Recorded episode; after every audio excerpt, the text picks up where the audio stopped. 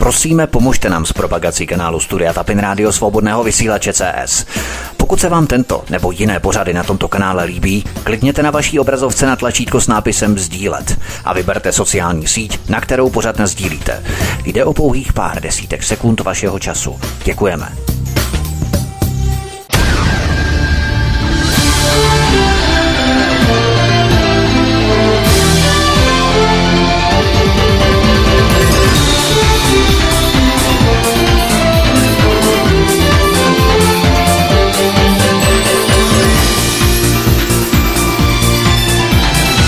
Příjemný, krásný, dobrý večer, dámy a pánové, milí posluchači od mikrofonu svobodného vysílače anebo na kanále Odisí vás zdraví vítek. Jsme velmi rádi, že jste si nás naladili i dnes ve středu, protože dnes tady přivítáme předsedkyni institutu Alenu Vytázkovou. Alenko, vítej, hezký večer. Hezký večer vám všem. A člena výkonné rady institutu Aleny Vytázkové Zbyňka Prouska. Zbyňku, taky vítej, hezký večer, ahoj. Dobrý večer. V uplynulých týdnech proběhla řada demonstrací nejen v Praze, ale i v dalších městech naší vlasti. Občané demonstrovali proti krokům vlády Petra Fialy, žádali demisi vlády, předčasné volby, zazněla i slova o generální stávce od předáka Duvka. Jaký je, Alenko, tvůj názor na podstatu těch demonstrací?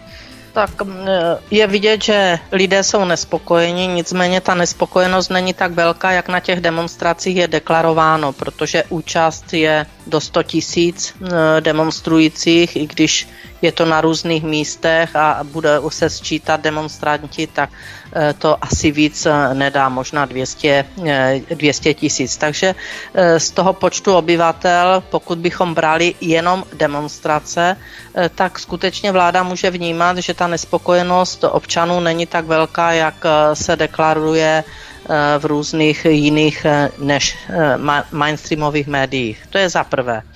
O generální stávce, pokud hovořil předák, odborový předák Dufek, tak e, z mého hlediska je to de facto jediný důkaz, že je celá nebo většinová společnost silně nespokojená s tím, co se u nás děje a jakým způsobem probíhá, probíhají různé kroky vlády vůči občanům. A generální stávka de facto pak deklaruje, že Eh, se zapojili eh, všichni, nejen pracující, ale možná i podnikatele. Eh, a tam pak je vidět, že se musí v té společnosti něco politicky odehrát, to znamená, že vláda musí začít naslouchat. V této chvíli se vláda tváří, že to jsou dezoláti, že to jsou nějací trolové, nechci říkat kteří, protože to mohou být trolové na všechny strany světové, myslím. A mm, tady vidím ten zásadní nedostatek v oblasti eh, odborářů nebo v té části vyjádření odboru, eh, kteří tak nějak chápě pořád něco říkají, přitom se rozpadá eh, pošta, propouštějí se tisíce občanů, tisíce zaměstnanců pošty a také se nic neděje, prostě nic. Snad vystoupil odborář za pošty jako samostatná jednotka, že je to špatně tak já tu sounáležitost té společnosti, že by skutečně byla většinově nespokojená, eh, přestávám vidět. To je opravdu hodně málo no. těch, kteří demonstrují na to, jaký, jaká, jaký je stav ve společnosti. Zbigněk Prousek a Lenka tady zmínila určitou soudržnost nebo sounáležitost české pojišťovny české společnosti a samozřejmě i barometr nálad ve společnosti, atmosféru. Otázka je, zda bychom měli ten parametr nespokojenosti hodnotit podle počtu lidí, kteří přijdou na demonstrace, protože lidé mohou být nespokojení a nemusí se účastnit demonstrace a nemusí eh, tu svou nespokojenost ventilovat podle síly a intenzity megafonu na náměstí. To znamená, že ta spokojenost může být vyjadřovaná určitými způsoby, ventilovaná, artikulovaná určitými tendencemi, které samozřejmě jsou, řekněme, subtilnější, nejsou tak spektakulárně vidět na první dobrou takzvaně, ale o to více se potom projeví třeba i u voleb, které přijdou. Zbyňku, proč myslíš, že české odbory jasněji a tvrději neartikulují své požadavky? Nejsou schopné třeba vyburcovat zemědělce, aby nákladáky svalníky zablokovali vjezd do hlavních pražských komunikačních tepen, jako to třeba vidíme například ve Francii nebo Itálii v minulých letech. Jednoduše jejich hlas je slyšet tak nějak formálně, jakoby na oko, ale ve skutečnosti tento systém podporují, mně přijde. A potom se není čemu divit, že potom nemají patřičnou odezvu i u vlády, která si z nich evidentně nic moc nedělá, Zbyňku. Tak je to, tak, je to taková, je to takový, je taková směs názorů. Pokusím se jenom heslovitě, protože mám toho na srdci hodně, ale myslím si, že bych se to zamotal. Tak předně bych řekl eh, to, co jsem už různě ventiloval na sociálních sítích, jako moje vyjádření, že francouzi jsou vlastenci a Češi jsou ovce. To je taková moje taková jakoby preambulní věc. Potom si myslím, že e, můj osobní subjektivní názor, který nikomu nemnucuju, je ten, že málo, málo v kom, v minimum těch předáků, těch demonstrací, vidím upřímný zájem na blahu lidí. Já v tom pořád jako podprahově cítím nějaký vlastní ego, nějaký vlastní zájmy, nějaký jakýsi, jakýsi výhledový cíl a tak dále. Ale co v tom vidím nejmíň, u nejvíce předáků demonstrací, tak v tom vidím neupřímnost vůči těm lidem a ty lidi si myslím, že to podprahově cítí a proto těm demonstracím klasickým, fyzickým, kde se prostě sejdou na nějakým placu, na nějakým náměstí, už nevěnují až takovou pozornost. Ale současně tím si říct, že ta naštvanost těch lidí si myslím, že je daleko větší, než právě signalizují ty demonstrace. Jo, jak tady říkal Alenka, ty počty a tak dále.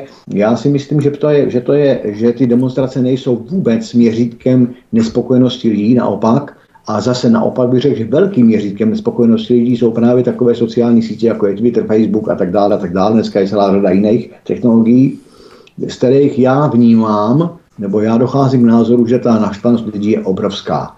A myslím si, že za prvé, za další si myslím, že ten, ta vláda, jak tady jste už diskutovali, tím lidem, tomu nejen tomu, že tomu lidu naslouchá, můj názor je, že ta vláda tím lidem opovrhuje. Ta vláda se tváří eh, tak, jak já si myslím, že je její i skutečný cíl, já si myslím, to znamená, ta vláda plní nějaké bruselské, neli, ne, neli americké úkoly, neboli zadání americké ambasády a proto si myslím, že ona nepotřebuje naslouchat lidem. Ona ty lidi totiž k ničemu nepotřebuje. Ona plní nějaké rozkazy, nějaké zadání a podle toho se taky tak chová a lze to z toho vypozorovat. Aspoň tak to vnímám já. A navíc eh, takovým, takovým podpůrným Eh, prostředkem pro to moje vnímání je to, že tam, když si, když si to vezmete dozadu, za tu krátkou dobu, co ta vláda tady je, nebo relativně krátkou dobu, to zase nejsou žádné roky, tak ta vláda nic nevybudovala. Ta nic nebuduje, ta nic koncepčně nevytváří, ta vláda jenom ničí,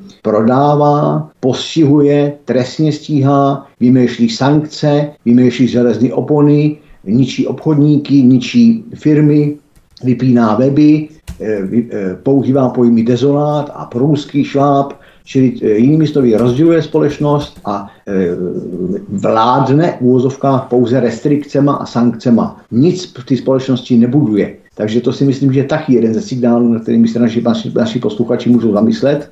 Takže z toho všeho vyplývá, že já si myslím, že, že, ty, že, ten, že ty demonstrace jsou velmi dobrý podpůrný prostředek k vyjádření nespokojenosti lidí, že by jí, těm demonstracím vláda v každém případě měla naslouchat, to, to se můžeme bavit ze spirály, co ona by měla, my víme, že nic, že nic z toho nedělá.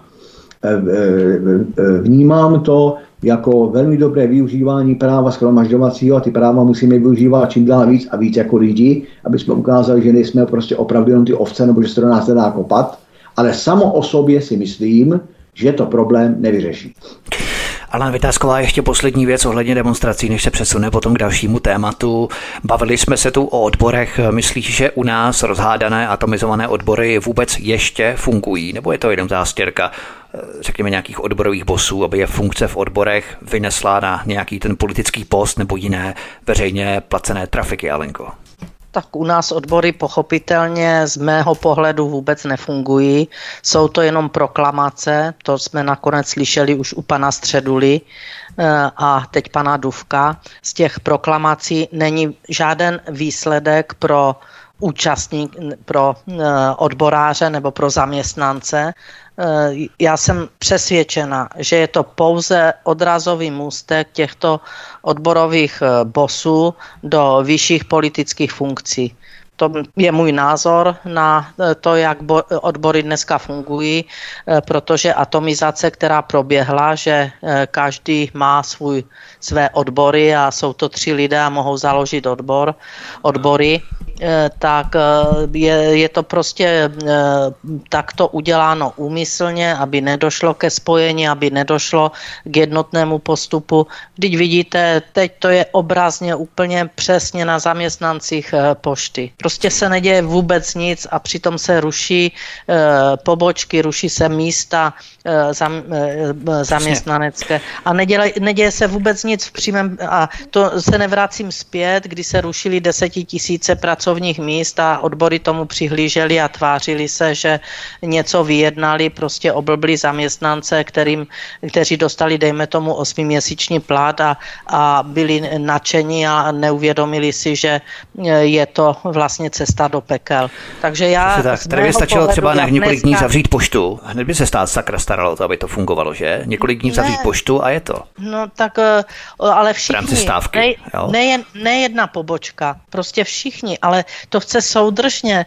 Eh, pokud eh, má ten národ skutečně, anebo občané jsou tak nespokojeni, což já se domnívám, že jsou nespokojeni, ale domnívám, protože slyším zase z jiných míst, že to není tak špatné, to je dobré, my se ještě utáhneme trošku opasek a, a my to zvládneme, jo, tak já jsem třeba překvapená z takovýchto názorů. A proto je nutné, aby soudržně ten národ ukázal, že je nespokojený a že tady ty demonstrace, které jsou, kde se účastní lidé, kteří tam chodí pravidelně pořád a ti ostatní sedí doma, e, tak e, prostě buď to je generální stávka, kde se ukáže, že my už jsme všichni nespokojeni s tím, co se děje a ta vláda bude muset e, podat demisi, ale jinak to, to je prostě jenom uh, přesvědčování těch, co sedí doma, že stejně to nic neznamená, že stejně se nic ne, nestane, takže tam ani příště nepůjdu. To je přesně, hovoříme o takzvaném kritickém množství masy, kdy se naakumuluje opravdu dostatečný ano. počet lidí k tomu, aby se něco začalo měnit,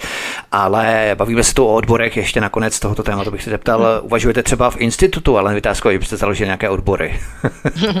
Já si myslím, že odbory jsou přežitek, který se zneužívá jenom pro um, jsou, systém je používá vlastně odbory pro to, aby se pracující byli aby pracující si mysleli, že se jich někdo zastává. Takže je to v systému něco, co už dávno není žádným, žádným prospěchem pro pracující. No a takový Vůbec rozklad žádný. trošku jejich práv, to znamená, jaký mechanismus bychom měli použít k tomu, aby opravdu se ta práva pracujících lidí nějakým způsobem zastávala nebo artikulovala ty jejich požadavky, když to teda odbory nedělají. To někdo tady přece musí být. Jsou tady nadnárodní korporace, které samozřejmě ty práva kašlou, mají tady mezinárodní právo, pokud já vláda myslím, neposlouchá, že, oni odejdou si, jinam.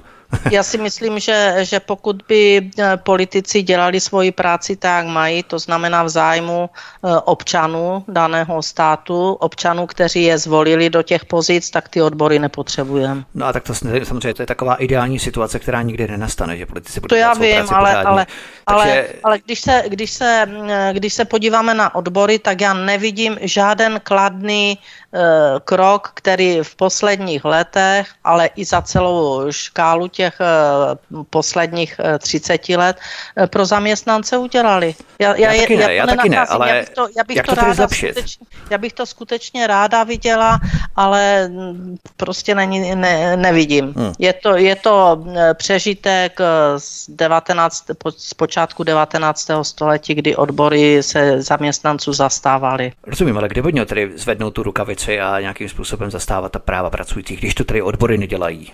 A politici tu práci taky pořádně dělat nebudou. To znamená, jak z toho ven?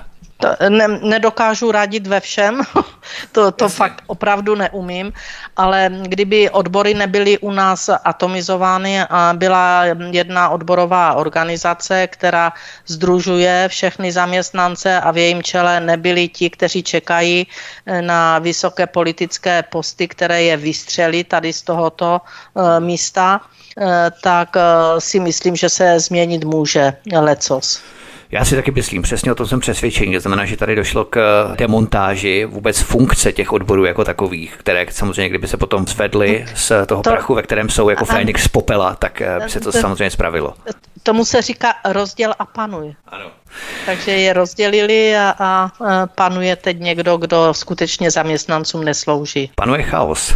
tak ani nikdo, abstraktní chaos panuje. Pojďme na další téma ještě před písničkou a potom samozřejmě dáme slovo i Zbínku Prouskovi. Podívejme se na další téma. Před nějakou dobou ministr zemědělství Zdeněk Nekula oznámil, že Česko dovoz ukrajinského obilí na rozdíl od řady okolních států nestopne. Odkaz číslo jedna v popise pořadu na Odyssey. Zaznamenala si v této kauze nějakou výraznou změnu nebo spíš pozoruješ snahu nechat věci vyšounět do vytracená, prostě to ukrajinské obilí a mouka se bude mlít jako příměs v určitém poměru do veškerého pečiva a ta věc bude postupně, řekněme, řízená k zapomenutí. Alenko. Tak já si myslím, že je to systém, aby, aby se zapomnělo na to, co budeme jíst a v jaké kvalitě a to, že pan ministr vlastně připustil, že pravděpodobně kontaminované obilí plné pesticidů eh, bude dodáváno eh, do našich potravin a eh, občané, kteří ho zvolili, aby mohl tuto vysokou funkci vykonávat, protože on je politický nominant, který zvítěz, kde dostali hlas ve volbách, tak eh, je to katastrofa, eh, protože dopady tady těchto eh, potravin jsou vyloženě katastrofické na lidské zdraví a já se obávám, že politikům je to úplně jedno, že se nejedná o nedostatek potravin u nás, ale o to, abychom finančně pomohli Ukrajině a vlastně spotřebovávali produkty, které jsou zjevně eh, zdravotně závadné. Zbigněk Prousek, stejná otázka pro tebe. Zažíváme tedy ukrajinský chléb a válečné hry, když chléb a hry. Myslíš, že se to slučuje s nějakou křesťanskou doktrínou, protože Zdeněk Nekula je ze stáje lidovců přece jenom, že kdo do tebe kamenem, ty do něj toxickým chlebem. Já si myslím, že se to neslučuje ani se zdravým rozumem, na to s nějakou doktrínou. Jestli se to slučuje s nějakou doktrínou, tak, tak to je nějaká západní doktrína, já nevím, jakýsi zotročování tady toho, jakýsi ukrajinizace eh, ty naší země. Já si myslím, že ten pojem ukrajinizace, který se objevuje čím dál víc a víc na všech možných sociálních sítích, začíná mít svoje opodstatnění. Já osobně se ho taky bojím, protože z toho cítím takovou nějakou něco, něco, že prostě něco bude jinak. Ale dovolil bych si tady, to, tady k tomu tématu tři takové základní, základní, nebo tři plus jedna, jak je dneska ty obchodní akce, taká tři plus jedna reakce. Za prvé ministr, ministr zemědělství Nekula řekl jasně, že Česká republika neplánuje jít ve šlépě Polska, Slovenska a Maďarska a nezavede zákaz na dovoz obilí z Ukrajiny. Takže moje poznámka jedna je, když není vůle odhalit toxiny, tak se prostě neodhalej. To je jedna věc. A za další, za druhý si myslím, že tato vláda když to, to prohlášení řekl její, její člen pan Nekula, ale eh, já to chápu jako, jako celou, celou jako rozhodnutí celé vlády, tak si myslím, že, tady, že to je důkaz toho, že tady ta vláda, takzvaná vláda, by nás, nás klidně radši nechá otrávit, než aby porušila podmínky jednotného trhu, trhu Evropské unie. Takový už jsme dneska bohužel otroci, protože ono je potřeba k tomu říct, že ten Nekula ještě řekl, že že, že zákaz z naší strany, jako z české strany, eh, je, by byl v rozporu s podmínkami jednotného trhu Evropské unie. Takže my, kdybychom zakázali, jinými slovy, já si to vykládám tak, že kdyby my jsme zakázali dovoz obilí, které, které obsahuje nějaké škodlivé látky, tak, by, tak bychom ten zákaz vydali v rozporu s podmínkami jednotného trhu Evropské unie a Světové obchodní organizace. Takže já proto říkám, že my, teda nech, eh, my necháme teda naše, radši naše lidi trávit nějakýma chemikáliema, než aby jsme porušili posvátné podmínky Evropské unie. Tak to už jsme takový otroci, že teda budou, lidi budou žádat radši pomeje nebo nějaký jedy, jenom aby, jenom aby se to nedotklo, pardon, aby se to nedotklo říše, no tak to si myslím, že jsme, že jsme na tom dál než, než v hitlerovských lágrech. To zůstává rozum stát. Jo? Takže my, my, my nebudeme, nezakážeme něco, co, co tři nebo čtyři ostatní krajiny prohlásili za toxický nebo prostě chemicky závadný, protože bychom tím porušili pravidla Unie, Evropské unie, jednotného trhu Evropské unie. Já si myslím, že k tomu nemusím nic říkat, že prostě je to jasně vidět, či, či je ta vláda vazal, co vazal, či, je ta vláda dokonce otrok a, a v rámci toho ty diktatury, ta vláda udělá cokoliv směrem dolů. Ta, ta vláda nechrání naše lidi, ta, chrá, ta vláda chrání zájmy Bruselu a otázka je, čí jsou zájmy Bruselu. Jestli, je to, jestli už ten Brusel je opravdu vaz, takový americký vazal, že už začíná i ten Brusel být nesvéprávnej, no tak my podle našeho podle našich pravidel řetělezectví e, e, e, ve stínu papeštější než papež, no tak si, si myslím, že je vymalováno. Nemám k tomu co dodat. Já bych ještě k tomu chtěla něco dodat, protože to mě vrtá v hlavě. E, není to dlouho, kdy jsme dělali různé sbírky, nejen finanční, ale i oblečení, potravinové a posílali jsme to na pomoc e, na Ukra- Ukrajině. Tak já nerozumím, jestli oni tam měli nedostatek potravin a my jsme ty sbírky prostě dělali a posílali. E, zda teď už jich mají hodně, když je tam téměř rok válečný stav, že to teď posílají všechno nám a dě, potraviny, protože se ne, to netýká jenom obilí, ale údajně i vajec a, a kuřat, tak já tomu přestávám rozumět celé tady této záležitosti. A potom ukrajinští uprchlíci jsem... kupují potraviny tady v České republice a posílají je zpět na Ukrajinu. To je taky nepochopitelné, když tedy z Ukrajiny posílají a zásobují půl Evropy jejich produkty. To je opravdu velmi podivuhodné, Zbyňku. Já jsem se Vítku tady tomu, tady tomu schválně vyhnul, já jsem to měl pochopitelné mysli taky a nechtěl jsem, aby, to, aby ta otázka, eh, abych ji příliš, jak bych to řekl, politicky podbarvil nebo politicky zabarvil, ne podbarvil.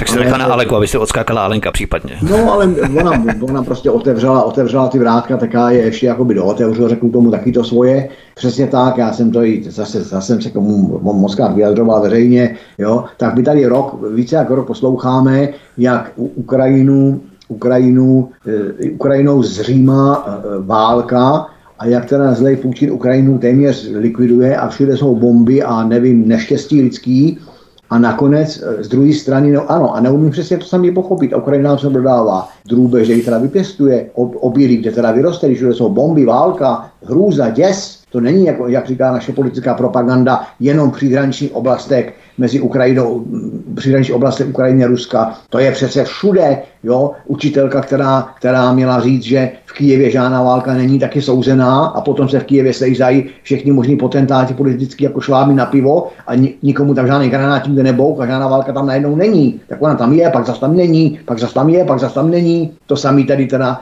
jak říkal Alenka, my musíme Ukrajině pomáhat, že si pomaluzujeme boty a urveme rohlík od huby, a, a, a pak se přesně 20 hodin otočej a Ukrajina nás spasí, e, spasí moukou, spasí drůbeží, spasí vajíčkama. K tomu se nabízí otázka číslo římská 3. E, e, my to tam posíláme jako dobrovolné sbírky a pomoci a nakonec to o nich vykupujeme, tak to, to můžete, to zase nerozumím. Čili, se, čili já v tom vidím obrovskou politiku, ale hlavně já v tom vidím tu politiku špinavou. Takhle bych to řekl, když jsem teda to vstoupil. Děkuju. To jsou přesně ty paradoxy a kontrasty, nad kterými bychom se měli pozastavit a které bychom si měli neustále opakovat, protože to je velmi důležité. Ukrajina, která strádá ve všech oblastech kvůli válce a najednou nás zásobuje všemi možnými produkty. Jak je to možné? Od mikrofonu vás zdraví Vítek na svobodném vysílači na podcastech nebo na kanále Odyssey. S námi našimi hosty zůstávají stále Alena Vytázková a Zbyněk Prousek. Písnička je před námi a po ní pokračujeme. Podíváme se třeba na emisní povolenky. Hezký večer.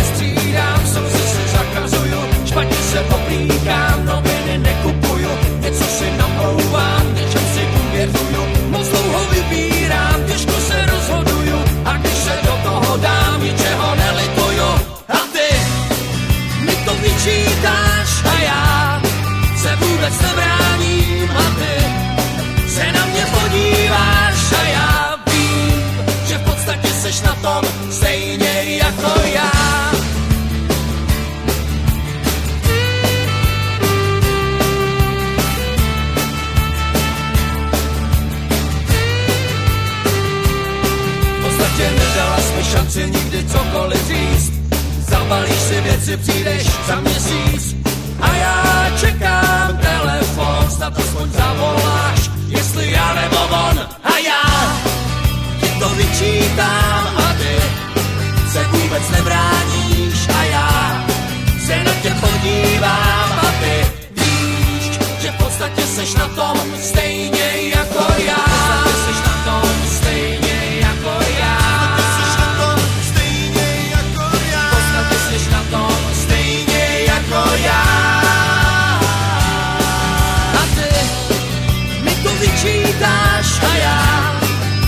proč se bráním a ty se na mě podíváš a já vím, že v podstatě seš na tom stejně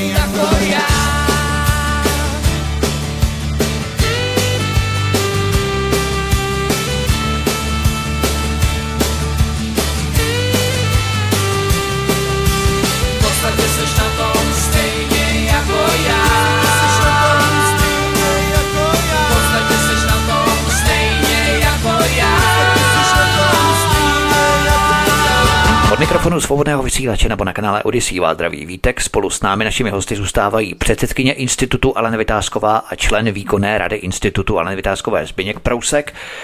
Alena Vytázková, podívejme se na další téma. Unijní státy schválili reformu emisních povolenek a díky tomu podraží už tak drahé vytápění a doprava. Odkaz číslo dva v popise pořadu na Odyssey. My jsme to tady samozřejmě probídali i v některém z našich minulých pořadů, ale teď to vešlo skutečně v platnost. Nepozorujeme tu podle tebe stále tvrdší snahu vyždímat lidi jako citron, ještě poslední zbytečky našetřených peněz našich, stále dalšími klacky, kterými nás Unie stále více já nevím, ožebračuje, protože já nemohu najít nějaký přilehavější výraz.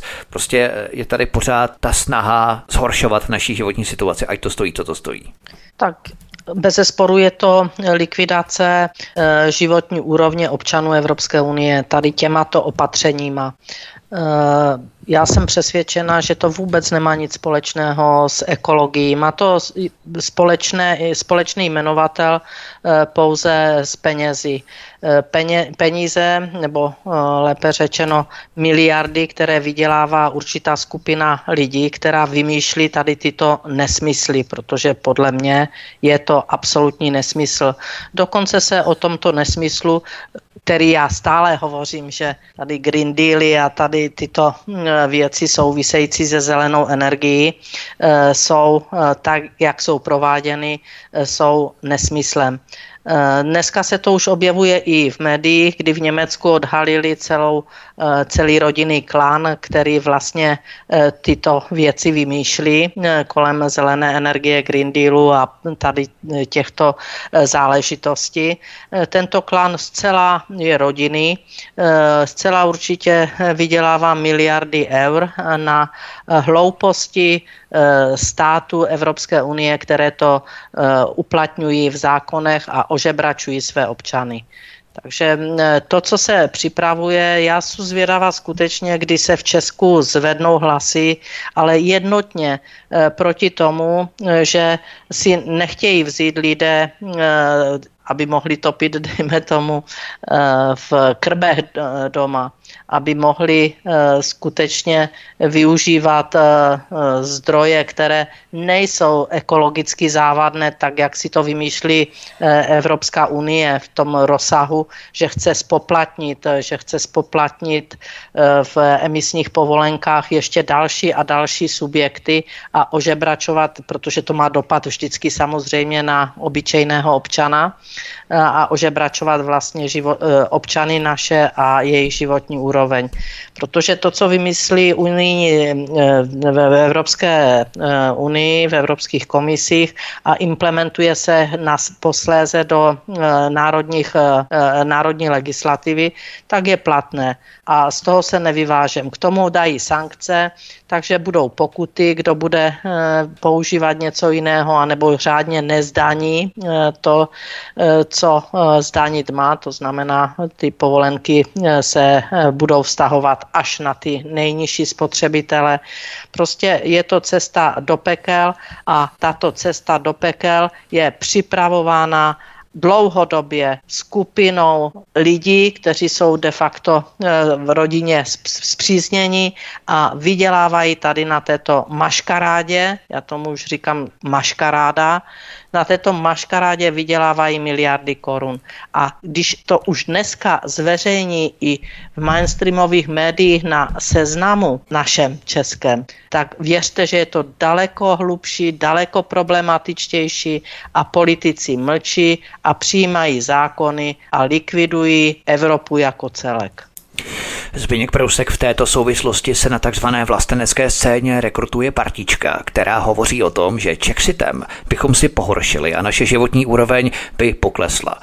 Já jsem ale stále více přesvědčenější o tom, že by se otevřely obrovské trhy pro export a import do zemí BRICSu, že bychom se nemuseli účastnit zhovadilostí jako prodej naší elektřiny na evropský trh a kupování desetkrát dráh zpět, že bychom nemuseli rušit a zavírat uhelné elektrárny, že bychom nemuseli přistupovat právě na tyto vyfikundace, jako emisní povolenky a Green Dealové balíčky a tak dále. Jednoduše těch věcí proti setrvání v bruselském politběru je daleko víc než pro.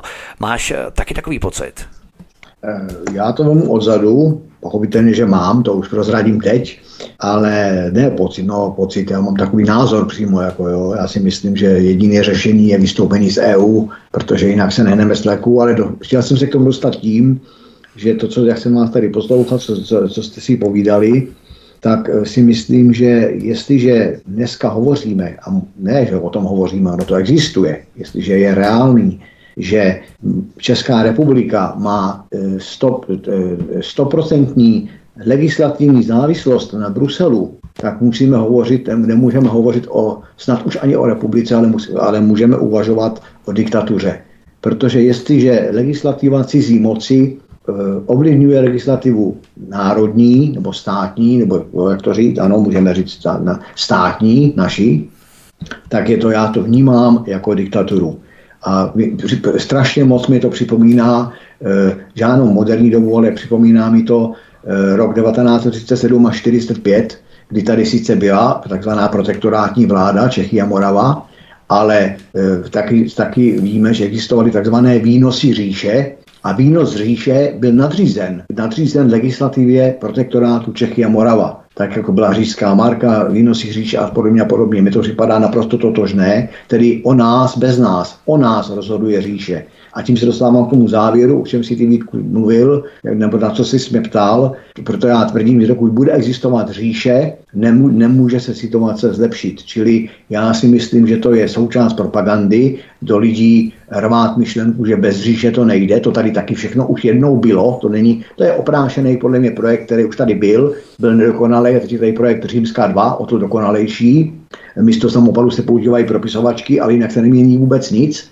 To znamená, že já tvrdím, že ano, Czechsit je řešení a podle mě velmi reálné řešení a je to restart pro obnovení obchodních vztahů, pro obnovení suverenity České republiky, pro obnovení samostatnosti České republiky a tak dále a tak dále. Vzpomeňme si, že naše Česká republika, když ještě byla naše, tak byla téměř samostatná. Jestli jsme nebyli samostatní, tak jsme nebyli samostatní v nějaké mandarinkách, eh, banánech a podobně, výžním ovocem, ale to byla věc obyčejně Vánoc a tak dále. Nejsme, jak já vždycky říkám, my jsme lidi a ne opice, nemusíme jíst banány, ale jinak jsme byli samostatní v zemědělství, ve sklářství, textilní průmyslu a tak dále, a tak dále, a tak dále. Čili myslím si, že, že to jsou jenom takový keci o tom, že to nejde vrátit, všechno jde vrátit, protože vzpomeňme si na dobu nedávnou, kdy tam nějaký buldozery likvidovali ovocné sady, jo, vzpomeňme si, jak se všechno účelově dává do zahraničních rukou, myslím si, že teďka k tomu jsou vybrané dráhy, teď, teď je likvidovaná pošta a tak dále. To je všechno, to nejsou náhody, to je všechno cíl,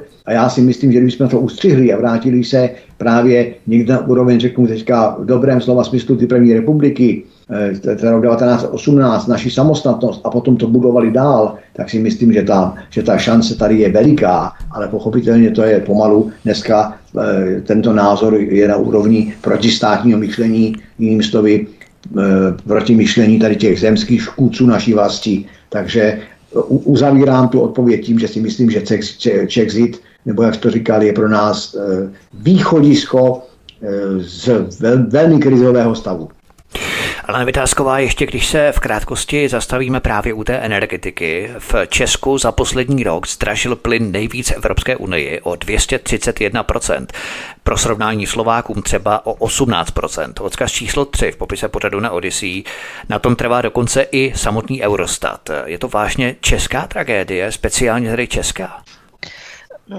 Tady se musíme podívat ještě na jednu věc, že vláda, premiér Fiala sdělil, že Eurostat to spočítal špatně a že náš statistický úřad to udělal špatně a firmy asi dali špatné podklady nebo prostě eh, vyhodnotil, že se na to musí podívat, na to se také podíval. On nám to spočítá, setkal, Petr Fiala nám to spočítá líp. Se, setkal se s energetickými firmami a teď já nevím a nedokážu posoudit, eh, kdo má pravdu. Jestli Eurostat, jako eh, evropská organizace, která tu statistiku vydala, kdy na druhé straně pan Nekola řekne, že my nemůžeme postupovat proti jednotnému evropskému trhu a musíme to obilí, přestože by bylo kontaminované, odebírat. Eh, a na druhé straně pan premiér sdělí, eh, že toto zvýšení není možné a Eurostat se spletl a statistický úřad se spletl a zpracovávali jiné podklady.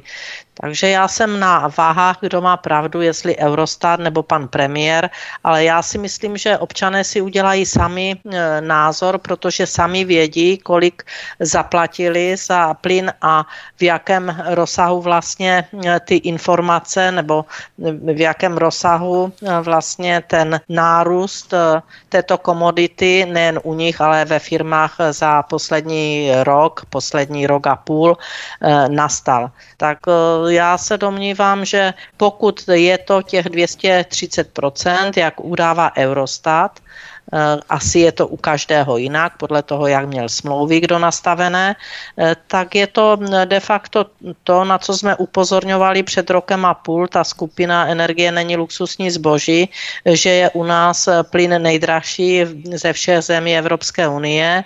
Bylo to pošlapáno, že tomu tak není. Nicméně, pokud to takto je, že je to těch 230%, že to má správně spočítáno Eurostat, no a občané mlčí a, a zase se nic neděje, tak pak si musíme říct, že asi na to ještě stále mají. Zbigněk Prousek, Petro Fialenko se dokonce proti takovým datům ohradil, zřejmě by chtěl označit za dezinformátora a dezoláta i samotný Eurostat. Ale jaká je reakce vlády? Prý to lidem jenom špatně vysvětlují. Důchodce skrouhnou od července o tisícovku měsíčně, ale kdyby to prý lépe vysvětlili, tak by to zodpovědní důchodci pochopili a měli by dokonce radost. Stejně jako s energiemi. Prý vláda jenom špatně vysvětluje.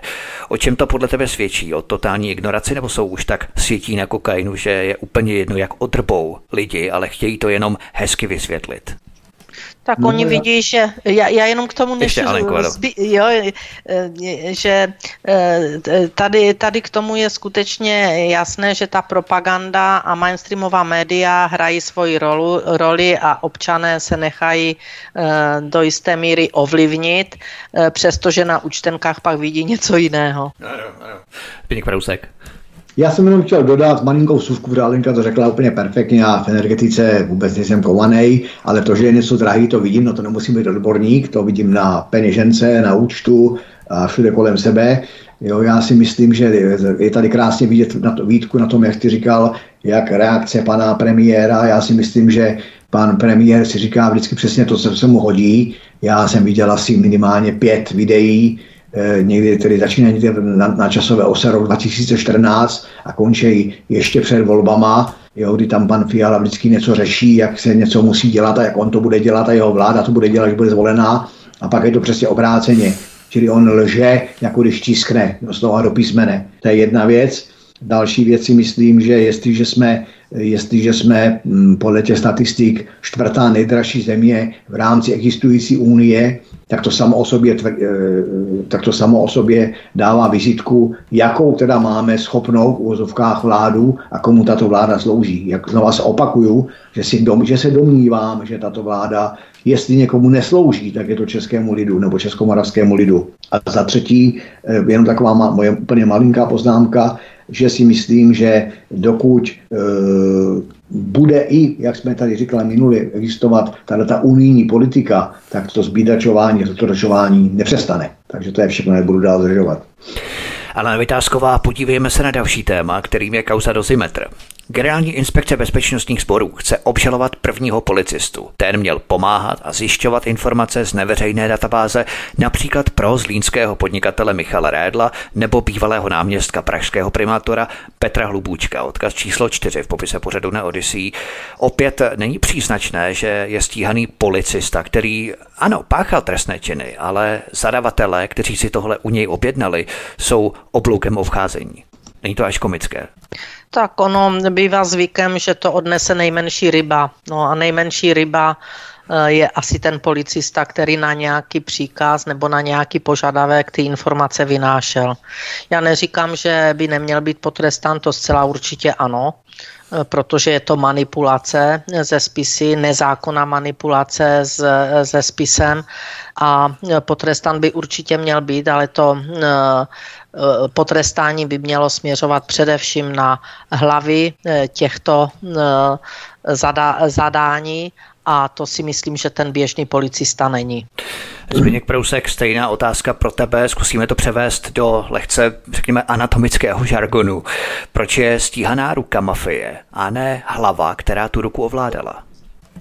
Tak já si myslím, že, že tady jsou, že je tady stíhaných, stíhaných lidí víc, nejenom ten, nejenom ten policista, eh, jenom tady, tady naavizuju, že jsme tady tu kauzu už jednou diskutovali v, naši, v našem povídání eh, před několika měsící, kdy to právě jako by ta, akce, eh, ta kauza dozimetr byla nějakým způsobem medializovaná, ale zna to ven, takže se v podstatě na tom nic změnilo. Ten poli, jedná se o, v tomto případě, o kterým ty mluvíš, je to kriminalista z odboru hospodářské kriminálky na obvodním ředitelství Praha Zimská 3, podotýkám, že to není Praha 3 jako taková, ale oni mají v Praze rozdělené obvody služební, tak to je obvod Římská 3, ředitelství Praha. A je tady, je tady když zmiňuješ ty, ty kmotry, nebo eventuální kmotry na, pozadí, na pozadí, tak je tady podle mě dost důležitý e, si připomenout, že v případě tady toho kriminalisty se jedná o bratra jednoho ze zúčastněných podnikatelů. E, takže a právě tomu příslušníkovi policie je tomu kriminalistovi kladeno za vinu,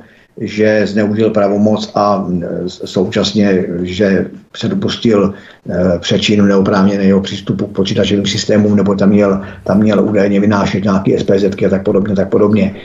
Já bych tady zase malinko Rozhodně to jako nevyvracím to, co jste říkali, potvrzuju to, ale spíš bych to ještě rozšířil takovou úvahu, že si myslím, že i kdyby takzvaná mafie nebo uskupení nějaký zločinecký, ať už bylo velký, malý a tak dále, že pokud by se to v tom uskupení, pokud by v tom uskupení figuroval policista, tak si myslím, jak tam říkal o ty ruce a prstech, nebo jak to tam říkal, že ten policajt by měl být potrestaný vždycky nejvíc. Protože policajt v mých očích je, je stělesněný zákon a měl by zákon chránit a ne zákon porušovat. A je to privilegovaná osoba, to není řadový člověk. My všichni občané musíme zákon dodržovat ale ono navíc ještě musí chránit a vyžadovat jeho dodržování. Čili jestliže v rámci, eh, jestliže, při, jestliže běžnou kriminalitou nebo jakoukoliv kriminalitou selže řadový občan, je to pochopitelně trestné, je tam nějaká trestnost a nějaká zodpovědnost, ale jestli kriminalitou selže policajt, tak selhává, jak bych to řekl, vícenásobně. Selhává nejen jako občan, selhává i jako policajt, selhává jako ochránce zákona, selhává jako institut státu. Čili já si myslím, že e,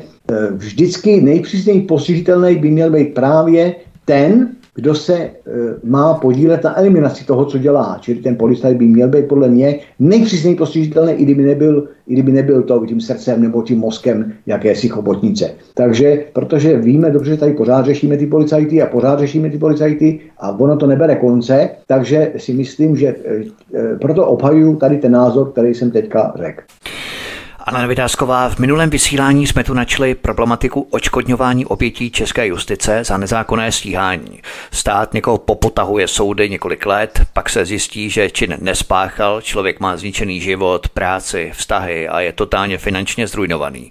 Hovořili jsme o tom, že minulý rok stát vyplatil rekordní očkodnění právě v těchto případech. Pozoruješ nějaké vyvozování odpovědnosti ze strany poslanců v této oblasti směrem k justici, že by se poslanci začali ptát, proč narůstá tak obrovské číslo nespravedlivě stíhaných obětí. Protože na jedné straně tady pozorujeme v médiích, jak politici se ohání, že potřebují získat 70 miliard, ušetřit ve státním rozpočtu, tak potřebují šetřit, všude šetřit, ale tady to jako by jim nevadilo. Tak za prvé si musíme říct, kolik to obrovské očkodnění eh, vlastně za ten loňský rok eh, bylo. To bylo nějakých 100 milionů korun, což eh, je očkodnění, které dostali ti poškození občané.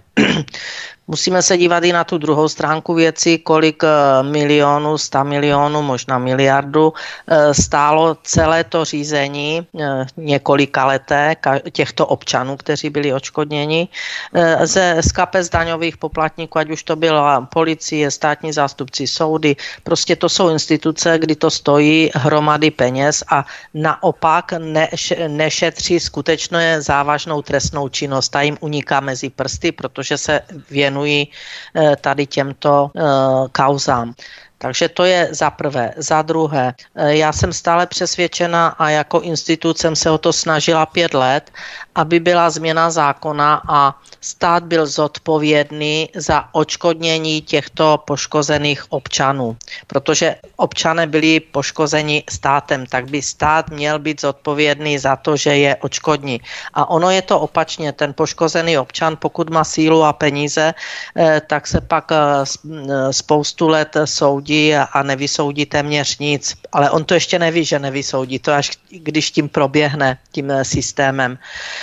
Tak tady já vidím tu obrovskou, obrovský nezájem uh, zákonodárců, protože si myslí, že se jich to netýká, ono se jich to může týkat, za, aniž by se naděli to může paní Parkanová potvrdit. Eh, takže zákonodárci eh, se tím de facto nezabývají, je jim to jedno a změna zákona v této oblasti, aby byla povinnost státu očkodnit, řádně očkodnit eh, tyto poškozené občany, neexistuje. V Americe to třeba existuje. V Americe je zodpovědný stát za to, když poškodí občana, aby ho očkodnil. A v, tom, v tomto já vidím obrovský problém. To je za druhé. A za třetí, eh, samozřejmě jsme prosazovali v institutu eh, celých pět let. Já říkám, ta práce je, neměla úspěch ale nicméně jsme se o to snažili, Bíněk Prousek může potvrdit, aby byla zodpovědnost těch, kteří tuto škodu státu a občanům způsobí, eh, aby ta zodpovědnost za způsobenou škodu eh, byla eh, pro policisty, státní zástupce, ale do jisté míry i soudce první instance, kteří připustí vůbec takovou záležitost k soudu, která nemá ani žádnou důkazní nemá žádné, žádné důkazní podklady. Tak eh, toto je ta třetí oblast, kdy eh, náš stát, pokud neudělají zákonodárci a skutečně se nebudou dodržovat tyto tři principy, tak budou dále vznikat obrovské škody. Ve veřejném zájmu nebude vlastně nahrazena škoda těm občanům, kteří byli poškozeni, nebudou potrestáni ti, kteří škodu způsobili. Oni naopak jsou vždycky odměněni, eh, že povýší na eh, vyšší stupeň eh, v hierarchii svého povolání, takže policista většinou je povýšen, státní zástupce je povýšen, soudce mnohdy taky směřuje k povýšení. A tu se pak musíme zeptat, proč k tomu tak dochází, když už nebyli potrestáni, proč jsou povýšeni. A to je ten zakopaný pes. Možná, eh, že zákonodárci se doposud nechtěli a nezabývají tady tímto závažným společenským problémem. Zbigněk Prousek v případě Aleny Vytázkové nejen, že se stále domáhá očkodnění za desetileté popotahování po soudech a špinění médií, ale dokonce, jak o tom Alenka hovořila, někteří státní zástupci byli po zásluze odměnění nebo dokonce povýšení. Jmenovitě státní zástupci Radek Mezlík z Olomouce, Zdeněk Chalupa nebo Kamil Špelda z hlavy, případně Aleš Novotný z Brna. Odkaz číslo 5 v popise pořadu na Odyssey. Nekráčí se tedy směrem přesně opačným, tedy místo pozastavení funkce pro špatně odvedenou práci. Jsou naopak tyto osoby ještě povyšované a odměňované, to znamená směr úplně přesně opačný.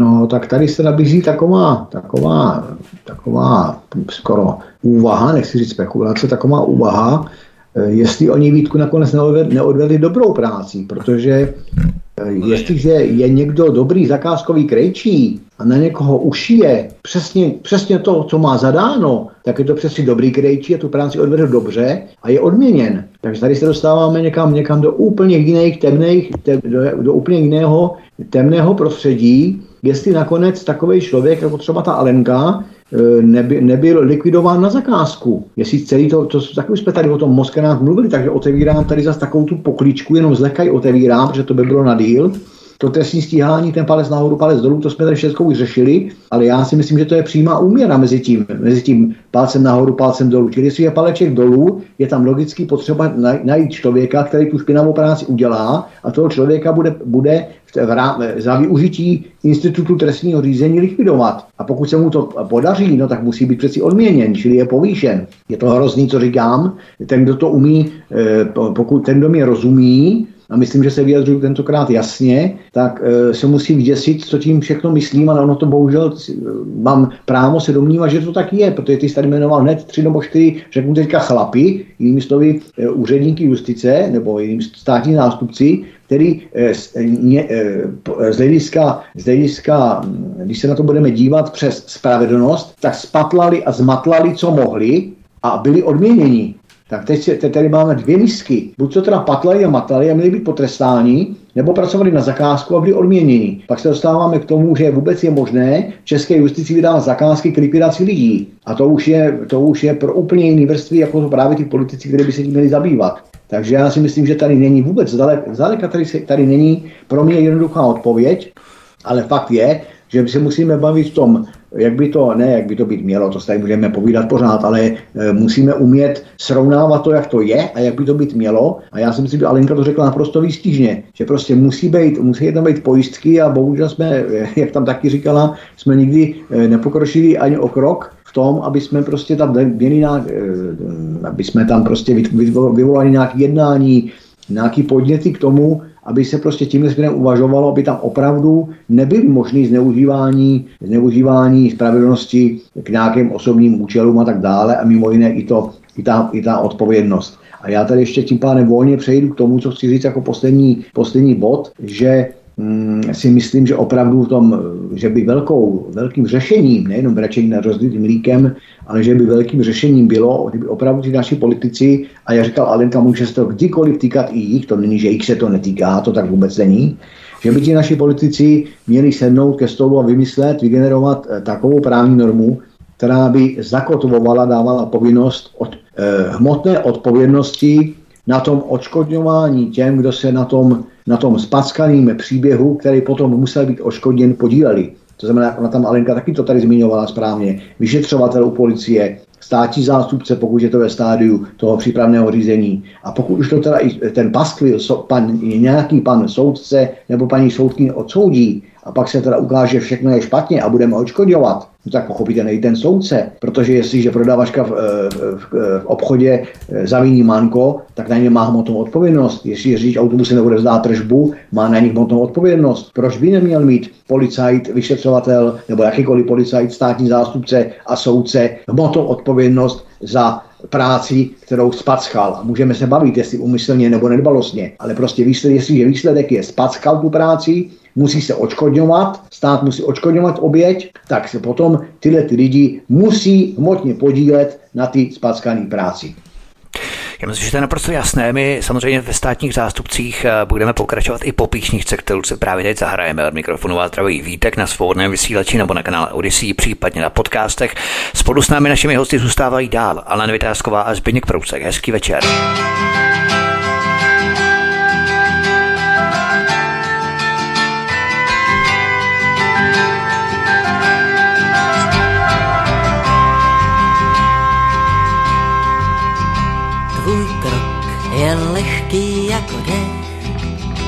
Kudy jdeš, tam začíná bál.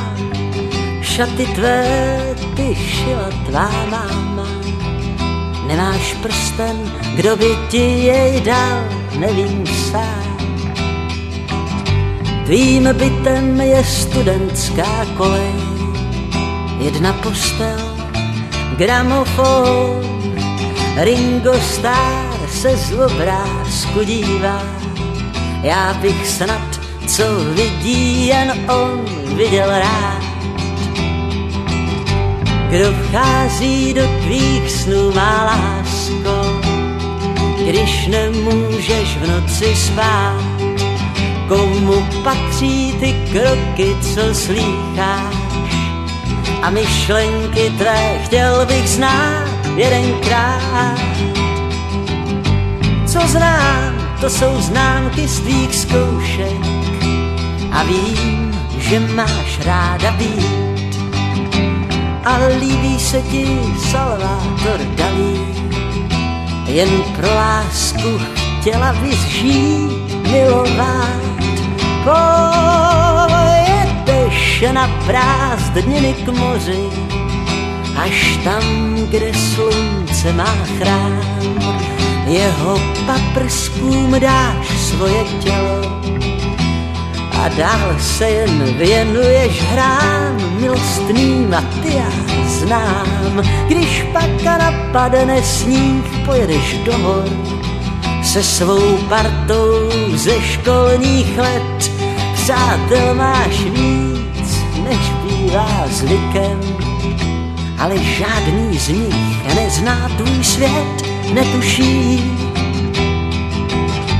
Kdo vchází do tvých snů, má lásko, když nemůžeš v noci spát. Čí jsou ty kroky, co slýcháš, a myšlenky tvé chtěl bych znát jedenkrát. Tvůj stín, to je stín něžných písní, tvá dlaň je tajemství víl. Kdo slýchá tvůj hlas, ten je ztracen, ten se navždy polavil, úsměv tvůj, to je ta pást, ten pán, co prý si tě vezme, musí být multimilionář. Říkáš to všem tak vážně, že ti věří. Jen já stále pročítám snář a hledám v něm. Kdo vchází do tvých snů, má lásko, když nemůžeš v noci spát komu patří ty kroky, co slýcháš. A myšlenky tvé chtěl bych znát jedenkrát. Já čekám, až vrátíš se stole. Ty dálky nevedou dál. Ať chceš nebo nechceš, tak končí.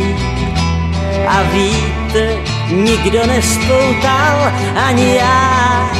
Pojď jednou ke mně blíž jedenkrát a já ti povím, kdo vlastně jsem.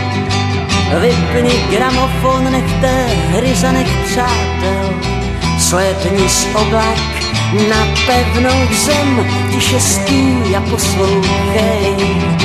To já vcházím do tvých snů, má lásko, když nemůžeš v noci spát. A mé jsou ty kroky, co slýcháš, jen myšlenky tvé chtěl bych znát.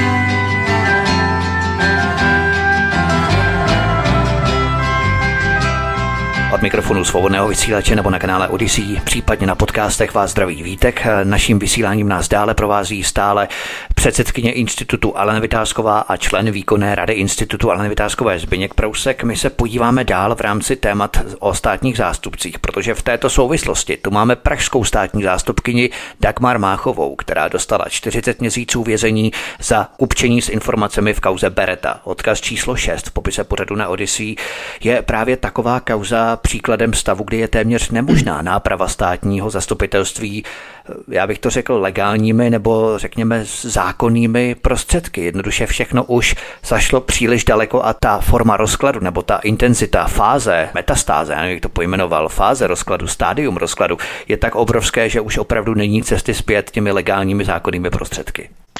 Tak um, já myslím, že to je legální prostředek, když odsoudí státního zástupce. Odsoudí Nebo... ano, ne? Myslím, že no. náprava v rámci systému nápravy, jestli je nějaká možnost zpět.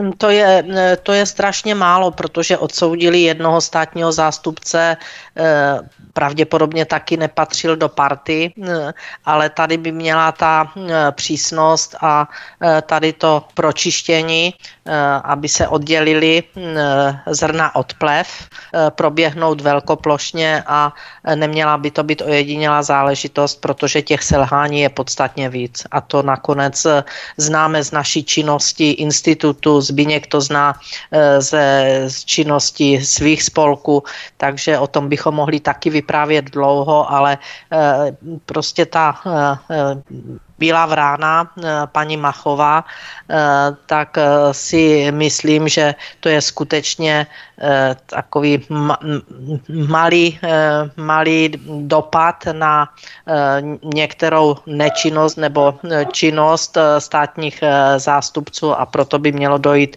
k jejich očištění ve větším rozsahu. Zběněk Prousek, abychom si to telegraficky připomněli, jednalo se třeba o případ nemocnice na Homolce nebo Pražského dopravního podniku. Dagmar Máchová, vedoucí odboru protikorupční policie Radek Holub a středočeský celník Pavel Šíma měli soukromému detektivovi Gáboríkovi neoprávněně předávat informace právě kolem těchto kaus. Gáborík je pak měl poskytovat dál svým klientům. Pozorujeme tady různé kamarádičky, klientelistické aktivity, laskavůstky, protislužbičky. Podle mě ty mechanismy a nástroje korupce jsou tak důmyslně delikátní, bych řekl, že to prostě není možné postihovat jakýmkoliv sebetvrdším zákonem. Tak já bych, já mám, já mám pocit takový, že, eh, jak to tady říkal, jo, ale to už není, já bych řekl, že to není ani tak eh, důmyslný a tak dále, a tak dále, jak to nazýval ty. Eh, já myslím, že to je prach prostá drzost, protože tady ta tady ty, mm, eh, ten klientelismus, ty, ty praktiky ruka ruku mije, ten, ten zločinecký tandem, kde v podstatě eh, v tom státě nemá žádného predátora. Když to vezmeme, tak ten stát, co chytá dezoláty, chytá produktky šláby, za, zakazuje weby, šmíruje elektronickou komunikaci lidí, šmíruje sociální sítě, ale to, co by šmírovat, ne šmírovat, to, co by měl řešit, postihovat, opravdu stíhat, jestli tam stíhá nějakou učitelku za Kiev, tak to, to jim to umí během několika dnů, ale tady jde ten klientelismus, ty prachy, ta ruka ruku míje, ten zločinecký tandem a ty zločinecké skupiny tady mají přímo živnou půdu. To si myslím, že je systémová chyba. To je jedna věc. Další věc je, co bych na to, na to, eh, na první pohled to vypadá, že ta kauza trestně je teda poprvé, co se musím říct, že poprvé, co se tady ty tematice v, eh, v rámci svých aktivit nebo v součinnosti s IAV i s paní Vitánskou osobně, co se tomu věnujeme, tak je, můžu, eh, tvrdím, že to poprvé, co jsem se já setkal s pojmem e, stíhaný státní zástupce. Já jsem to ještě do nedávna vždycky říkal, že jsem nikdy neviděl takzvaně zavřeného prokurátora, jo, když řeknu teda slušněji, sam měkčejš, tak jsem nikdy neviděl trestně stíhaného státního zástupce, tak to je první zpráva, ze které se dozvídám, že soud dokonce potrestal pražskou státní zástupkyní tu, tu paní Máchovou, Eh, eh, takže tady se to jeví jako takový, že bychom to skoro mohli jako systémově oslavovat, nebo jako první vlaštovičku oslavovat jako první vlaštovku, ale zase tady se hned nabízí takové dvě zásadní úvahy, takové dvě zásadní úvahy. A první je, jestli to odsouzení e, sloužilo Eh, spravedlností, anebo jestli to odsouzení sloužilo mafii, protože pořád se musíme držet na zemi. Takže já v tom, ne, jo, jako ta emoce, první emoce může být ano, výborně, konečně tady, jo, nastal nějaký průlom, první vlaštovka a konečně tady se, se sáhlo do řad státních zástupců a začíná se tam dělat pořádek, to je takový ty emoční, ale pak tam musí být ta rozumová složka a není to náhodou vyřizování účtů a mafie eh, nepohodlnou kolegyní potřebuje zlikvidovat a víme, že ideálně že už dneska nefrčejí sudy, Orlík a přehrada, dále frčí razítko, kulaté razítko jménem republiky, takže můžeme nad tím přemýšlet i, tím, i těmito dvěma základními směry, ale e, krom to ty, ty státní zástupkyně bych tady ještě právě vypíchnul to, co jste tady všecko už řekl, že v tom jede bývalý policajt Gáborník, celník, e, e, nebo,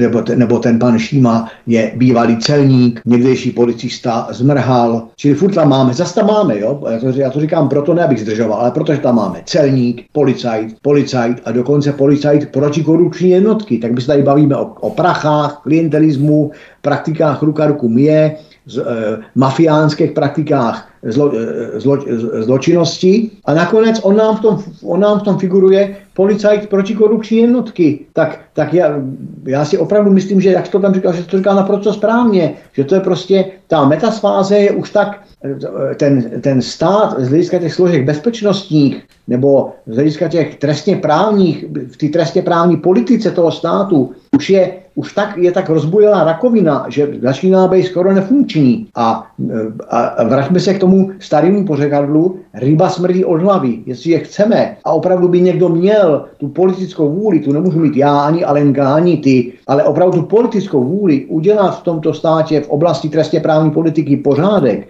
tak musí začít podle toho pořekadla ryba smrdí od hlavy. To znamená nejvyšší státní zástupce pryč, vrchní státní zástupci pryč, vyhodit je tam odsud, nekompromisně vyhodit, protože výsledky jejich řídící a organizátorské práce vůbec neodpovídají tomu, aby byla, aby, aby eh, jak bych to řekl, spravedlnost šla směrem nahoru, ale spravedlnost jde směrem dolů. Nebo ne ani ne spravedlnost jako trestnost a tak dále, a tak dále. Čili ta celá ta, to možná říkám dost nepřesně, ale všichni mi, všichni mi chápou. Takže tady já bych začal. Ještě Zbigněk Prousek. Člověk nemusí vystudovat právnickou fakultu, aby mu bylo jasné, že právo a spravedlnost v Česku přestává fungovat stále víc a víc. To dokumentuje i případ další blamáže žalobce Pavla Prigla v kauze armádního majetku. Odkaz číslo 7 v popise pořadu na Odyssey. Jde tady o zločineckou skupinu na rezortu obrany a nakládání s nepotřebným majetkem armády. O co se přesně jedná, Zbinku, tady? Telegraficky? Telegraficky, eh, tady, aby to bylo telegraficky, tak jenom řeknu, že 30. března vyšel krásný článek, opravdu krásný článek na webu nebo na serveru Hlídací pes, a ten článek se eh, zabývá manipulací se spisem, eh, chybějící škodou a tak dále v kauze rozkrád, údajného rozkrádání armádního majetku a řeší tam, řeší tam, jak bych to řekl, postupy eh, konkrétního státního zástupce, kterým byl, byl Pavel Prigl. Já jsem ten, ten článek vzal na jednání eh, toho našeho, jak, jak se říká, vzdetě spolku, toho našeho uskupení a vznikl z toho závěr, že ten bordel a ta drzost spolu s, ne, s nezodpovědností, ale taky neodpovědností, která se v tom článku popisuje, eh, hraničí už opravdu s jakýmsi vygradováním toho všeho, o čem jsme do, doposavat tady mluvili, protože eh, drzost, bordel, nezodpovědnost a neodpovědnost, která tam eh, v podstatě eh, se točí kolem toho jména státního zástupce Pavla Prígla, tak nás přivedlo k tomu, že vyvrcholením tady toho všeho v tom našem bylo ne teda u toho eh, kritika u piva a v papučích, ale rozhodli jsme se a vzniknul z toho podání ministrovi Blaškovi, kde jsme mu podali podnět k zahájení správního řízení právě s tím jmenovaným státním zástupcem. Protože, jak říkáš Vítku, telegraficky nebudu zdržovat, e, e, kdo to chce se na to podívat, vyšel k tomu velmi, velmi solidně zpracovaný článek na na, v časopisu Epoch Times, který má podporu ze Spojených států amerických a vyšlo to, myslím, že v začátkem května, takže si to každý může dohledat. A tam mimo jiné je i ocitován ten náš závěr, kdy teda tam se píše, že máme za to, že pokud by byt jen z části z citovaného množství protiprávních jednání orgánů činných v trestním řízení a zejména pak státního zástupce Pavla Prigla byla pravda, pak, nastal, pak, pak pane ministře, nastal nejvyšší čas státního zástupce Pavla Prigla vyklepat z taláru. Já si myslím, že tady, ten, že tady to že tady to přání toho podnětu je jasně formulovaný, teď jsem ho jasně tady našim posluchačům řekl a znova říkám, telegrafický, kdo chce, se podívá na časopis Epoch Times, tam si to může dohledat, e, tu naši reakci a kdo chce, tak se a zároveň tam najde odkaz na ten článek, který jsem zmiňoval, pak perfektní článek Vida Simpsovi. Rozumím. Protože to, co tam teda se píše ve spojitosti se, se státním zástupcem Pavlem Príglem, tak z toho jde teda husí kůže. Ale Vytázková, Zbigněk který zmínil ten apel Pavlu Blaškové, ministru spravedlnosti z ODS. Zaznamenali jste nějakou reakci nebo řekněme odezvu eh, z jeho strany na tuto vaší výzvu nebo řekněme ten dokument, který jste mu zaslali v rámci institutu? Eh, to byl dokument, který zasílal eh, Zbiněk se svým eh, spolkem. Aha, aha. Já pochopil, to se omlouvám. ano, Jasně. ano. Ale samozřejmě o tom vím, protože jsme, mám informaci od Zbíňka. Doposud jsme neobdrželi žádnou zpětnou vazbu, ale v posledních měsících ty zpětné vazby z ministerstva spravedlnosti no, prostě nedostáváme. Já to můžu potvrdit. Eh, já to můžu potvrdit. Spolek věřitelů a přátel práva jako, jako, jako, jako statutár doposavat taky žádnou odpověď nemá. Pojďme tady na další téma, které tady máme. Zbigněk Prousek, podíváme se na naší tradiční policejní černou kroniku. První případ se týká šéfa hospodářské kriminálky, který měl podnikatelům radit, jak krátit daně. Přišli se na desítky milionů korun. Odkaz číslo 8 v popise pořadu na Odyssey. Za tyto v úzovkách rady jistě inkasoval tučnou provizi. O co tam šlo, Zbinku, kdyby měl případ popsat nějak ve, zkratce? To byl, to je v podstatě, řeknu teďka, školní případ dalšího selhání policie a jinak běžný, běžný, běžný kriminální případ oblasti hospodářské kriminality. Bylo to, bylo to týká, nebo úplně původně se to týká čtveřice podnikatelů, myslím, že byla ze západních Čech, nebo snad tři byli ze západních Čech a jeden byl z Prahy, ale to není až tak důležitý. Prostě 40 podnikatelů eh, nějakým podvodem měla připravit stát o několik desítek milionů korun a podle eh, tady ten, tady ten podvod eh, měla odhalit celní zpráva, čili ne policie, daž hrdina, ale celní zpráva. Policie zřejmě měla, asi měla, neměla čas, a možná třískala demonstranty nebo hlídala ukrajinskou vlajku, nevím, co dělala policie, ale eh, odhalila to, odhalila to údajně celní zpráva. Ale zajímavý na tom je, je to, proto to taky máme v tom našem policejním okénku, že se dostáváme k tomu, že tady máme čtveřici podnikatelů, čili čtveřici delikventů, můžeme říkat, nebo podezřelých z delikvence, a pochopitelně to figuruje kdo? No vysoký důstojník policie. Takže my se zase točíme v tý... a zase jsme u těch policajtů, který podle zjištění nějakých, těch, nějakých, nějakých médií dlouhá léta dokonce šéfoval plzeňský hospodářský kriminálce. Tak předtím jsme měli elitního, elitního policajta protikorupční policie, teď zase máme vysokého důstojníka plzeňské hospodářské kriminálky, takže pořád vidíme, že ona opravdu ta ryba smrdí od hlavy směrem dolů a smrdí na všech stupních od ty hlavy směrem dolů. Tak co od ty policie vůbec chceme? Čili co tady, co tady k tomu já můžu dodat? Eh, já tady chci, chci dodat jenom to, že každý měsíc máme tady to naše policejní okénko. Já jsem za to vděčný, že ho máme, protože čím dál víc lidí z veřejnosti se na to potom mám toho zpětnou vazbu z veřejnosti a čím dál lidí, lidí to kvituje, že to okénko máme, takže já ti za to v podstatě i děkuju tady. A každý měsíc máme to okénko plný, narvaný, že pomalu se nevejdeme do toho času, co pro to policejní okénko jako moderátor máš. Takže eh, z toho vyplývá, že ta policie, policie České republiky už fakt funguje jenom ve filmech. Asi už jenom policie modravá, ty seriály, které nám tady masivují mozky, jo, skrze, skrze, eh, eh, skrze tele, televizní, skrze televize a televizní filmy, tak to je asi už jenom taková pohádka, jako když nám dávají pohádky pro děti na Vánoce, ale reál je takový, že z toho jde úplně husina. Já si snad opravdu začínám myslet, že snad opravdu jediný, co ta policie umí, je opravdu někoho střískat, zakleknout, postřelit nebo dokonce zastřelit. To teďka jsme slyšeli z různých stran a slyšíme to, slyšíme to čím dál častěji, ale e, skutek utek. Já, to, to, co, politi- hmm. co čteme o policajtovi, to je problém. A dokonce si myslím, že za období ministrování pana Rakušana je ten stav úplně nejhorší. Myslím si, že policie se stává Rakušanovou gardou, a to se dostáváme někam úplně jinam, než je zákon o policii a paragraf 1 služba veřejnosti. Čili takhle bych to řekl telegraficky. Skutečnost je taková, že samozřejmě do médií se dostanou samozřejmě ty případy, které jsou nějakým způsobem dehonestační ohledně policie.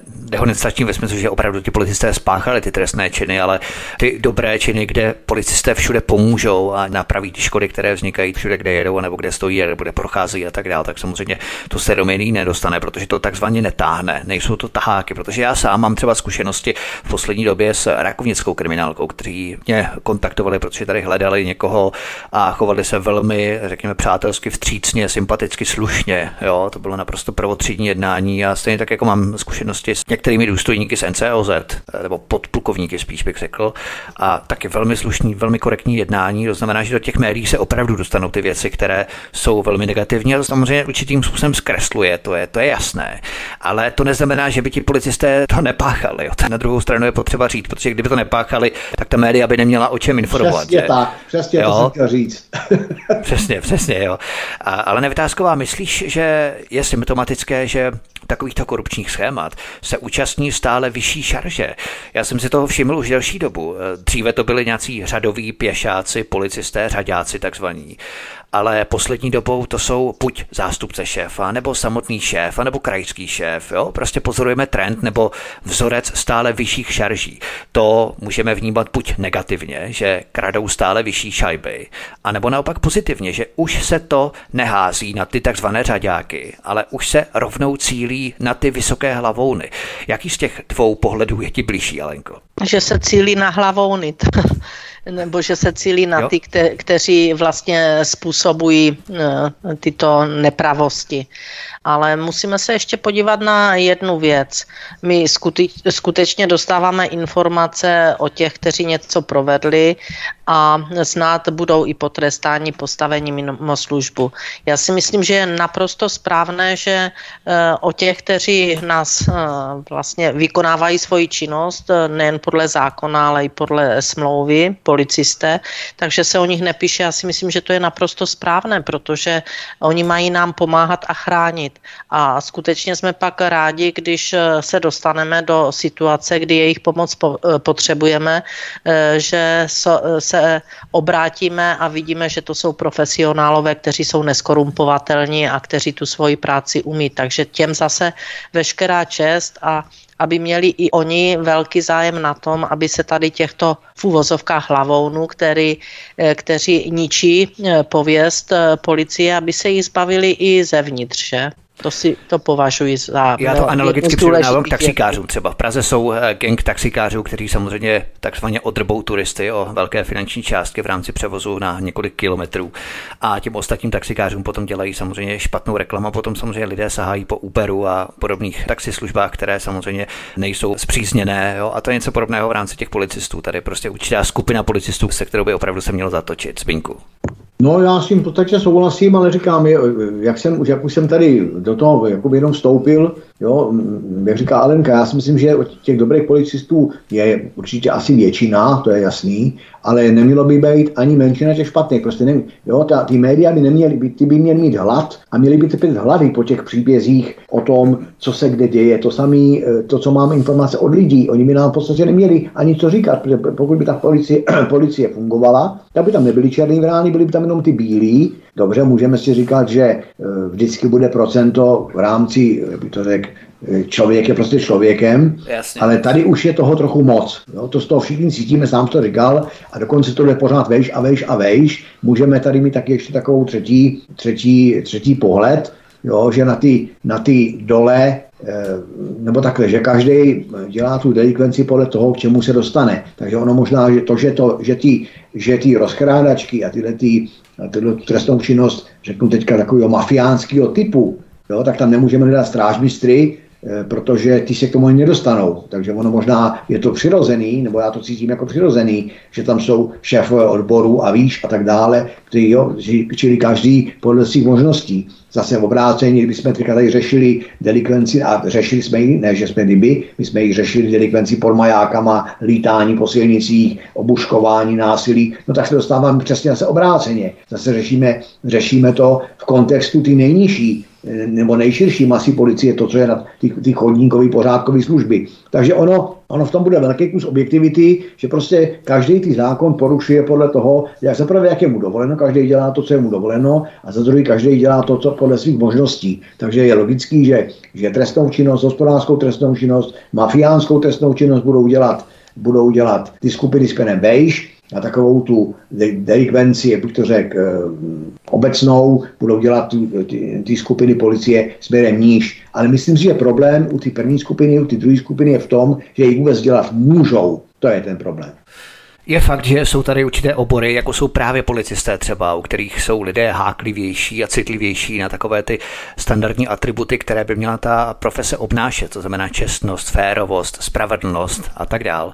A lidé nejsou tak hákliví na stejné vlastnosti třeba u jiných profesí, jako je třeba instalatér. Jo, to kdokoliv. Tak znamená, jak u těch policistů je to opravdu vidět, ale to procento je u všech stejné, identické zhruba, těch několik procent v každém oboru je. Lidé samozřejmě budou konat nějakou trestnou činnost.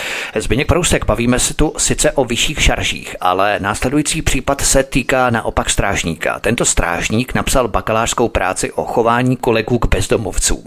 Teď za to čelí trestnímu oznámení. Odkaz číslo 9 popise pořadu na Odyssey, jaký v úvozovkách zločin tento strážník spáchal v té bakalářské práci. Kritizoval něco, co neměl.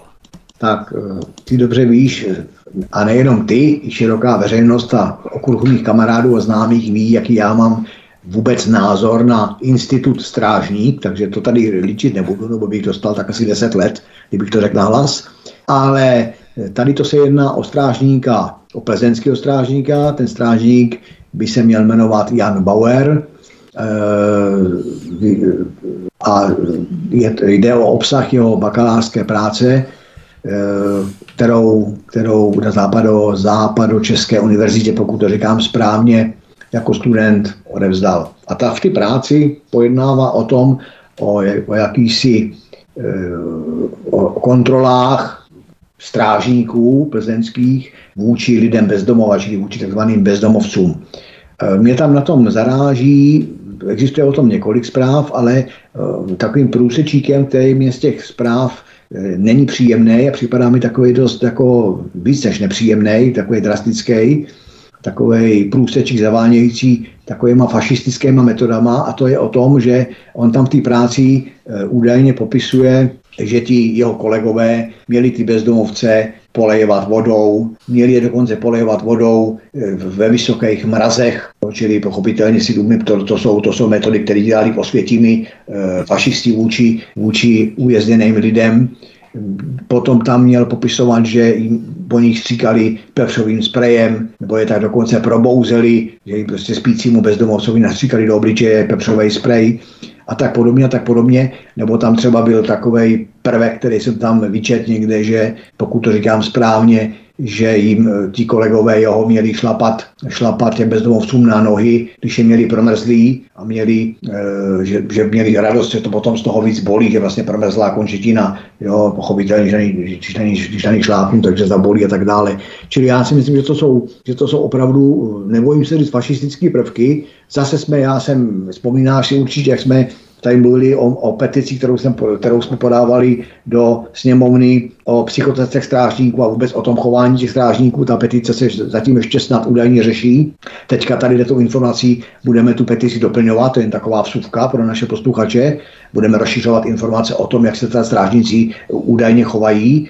A to, co jsi tam zmiňoval, tak ten uražený policajt je velitel městské policie v Plzni Petr Nováček, který podle médií je uražený nad tím, co eh, nad tou bakalářskou prací a eh, podal trestní oznámení proti tomu strážníkovi. Naopak strážníka se zastala, zastala kolegium nějaké ty univerzity, aspoň jsem to tak teda navnímal, možná to říkám nepřesně, že prostě statistické údaje a tak dále jsou jakoby jakýmsi chráněným údajem a vůbec ta bakalářská práce je celým chráněným údajem ale na tom, na tom eh, hrdinem velitelí městské policie Plzeň mě zarazila věta, která se v médiích objevila jako jeho citát, kterou jsem si tady poznamenal a ta věta zní, nebo ten citát zní, Nevím, zda k těmto činnostem docházelo nebo ne. Od toho je tady policie, potažmo státní zastupitelství a soud, aby nám dali zpětnou vazbu. To je, tu větu jsem si poznamenal, protože mnou úplně otřásla jako absolutní nesmysl, protože já tvrdím, že na co tady tady on jako velitel městské policie, eh,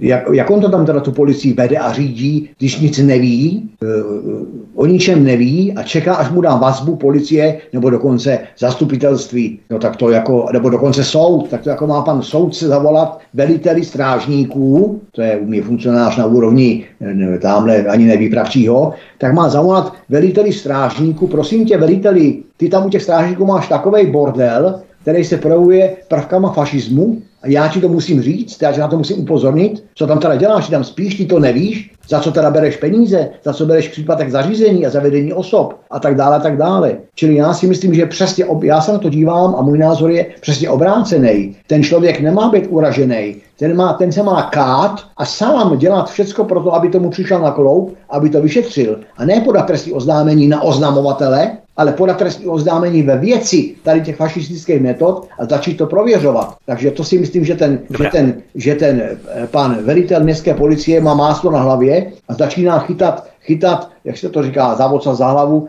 eh, prostě začíná, začíná, začíná, začíná to chytat za nesprávnou stranu. A nabízí se otázka, proč? Proč? Čeho se víc bojí? Oznamovatele anebo toho vyšetřování ty samotné podstaty?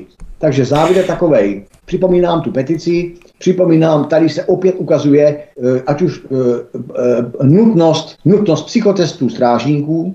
Připomínám, že tu petici budu doplňovat tady o ty informace, i když jsou jenom mediální. A připomínám znova to, ten můj názor, a nejenom můj názor, že opravdu musí být začít politická vůle řešit pravomoci strážníků, výběr strážníků, a podmínky pro vydávání osvědčení o splnění těch odborných předpokladů pro výkon funkce strážník a zároveň si myslím, že je nejvyšší čas pro revizi nebo jinými slovy pro praktickou kontrolu jejich činnosti. Protože jenom tady úplně poslední, jedna z posledních větmek je ta, že připomínám našim posluchačům, že strážník není služební poměr, je to pracovní poměr, strážník podléhá starostovi a všichni víme, že většina starostů se stará o komunální politiku nebo dokonce o politicko-komunální politiku a nebo také o to, aby byla znova příště zvolena. A jestli a e, potom to dopadá tak, že, ta, že, ta, že ten kolektiv strážníků je jakýsi pole neoraný, je to něco jako stádo bez, bez pasáka, nikdo se o ně nestará, nikdo nekontroluje, oni si dají, co chtějí. Já jenom tady zmíním tu kauzu, kterou jsme tenkrát říkali, ty dva strážníci v Blansku, vůči tomu mladému klukovi, soud a tak dále.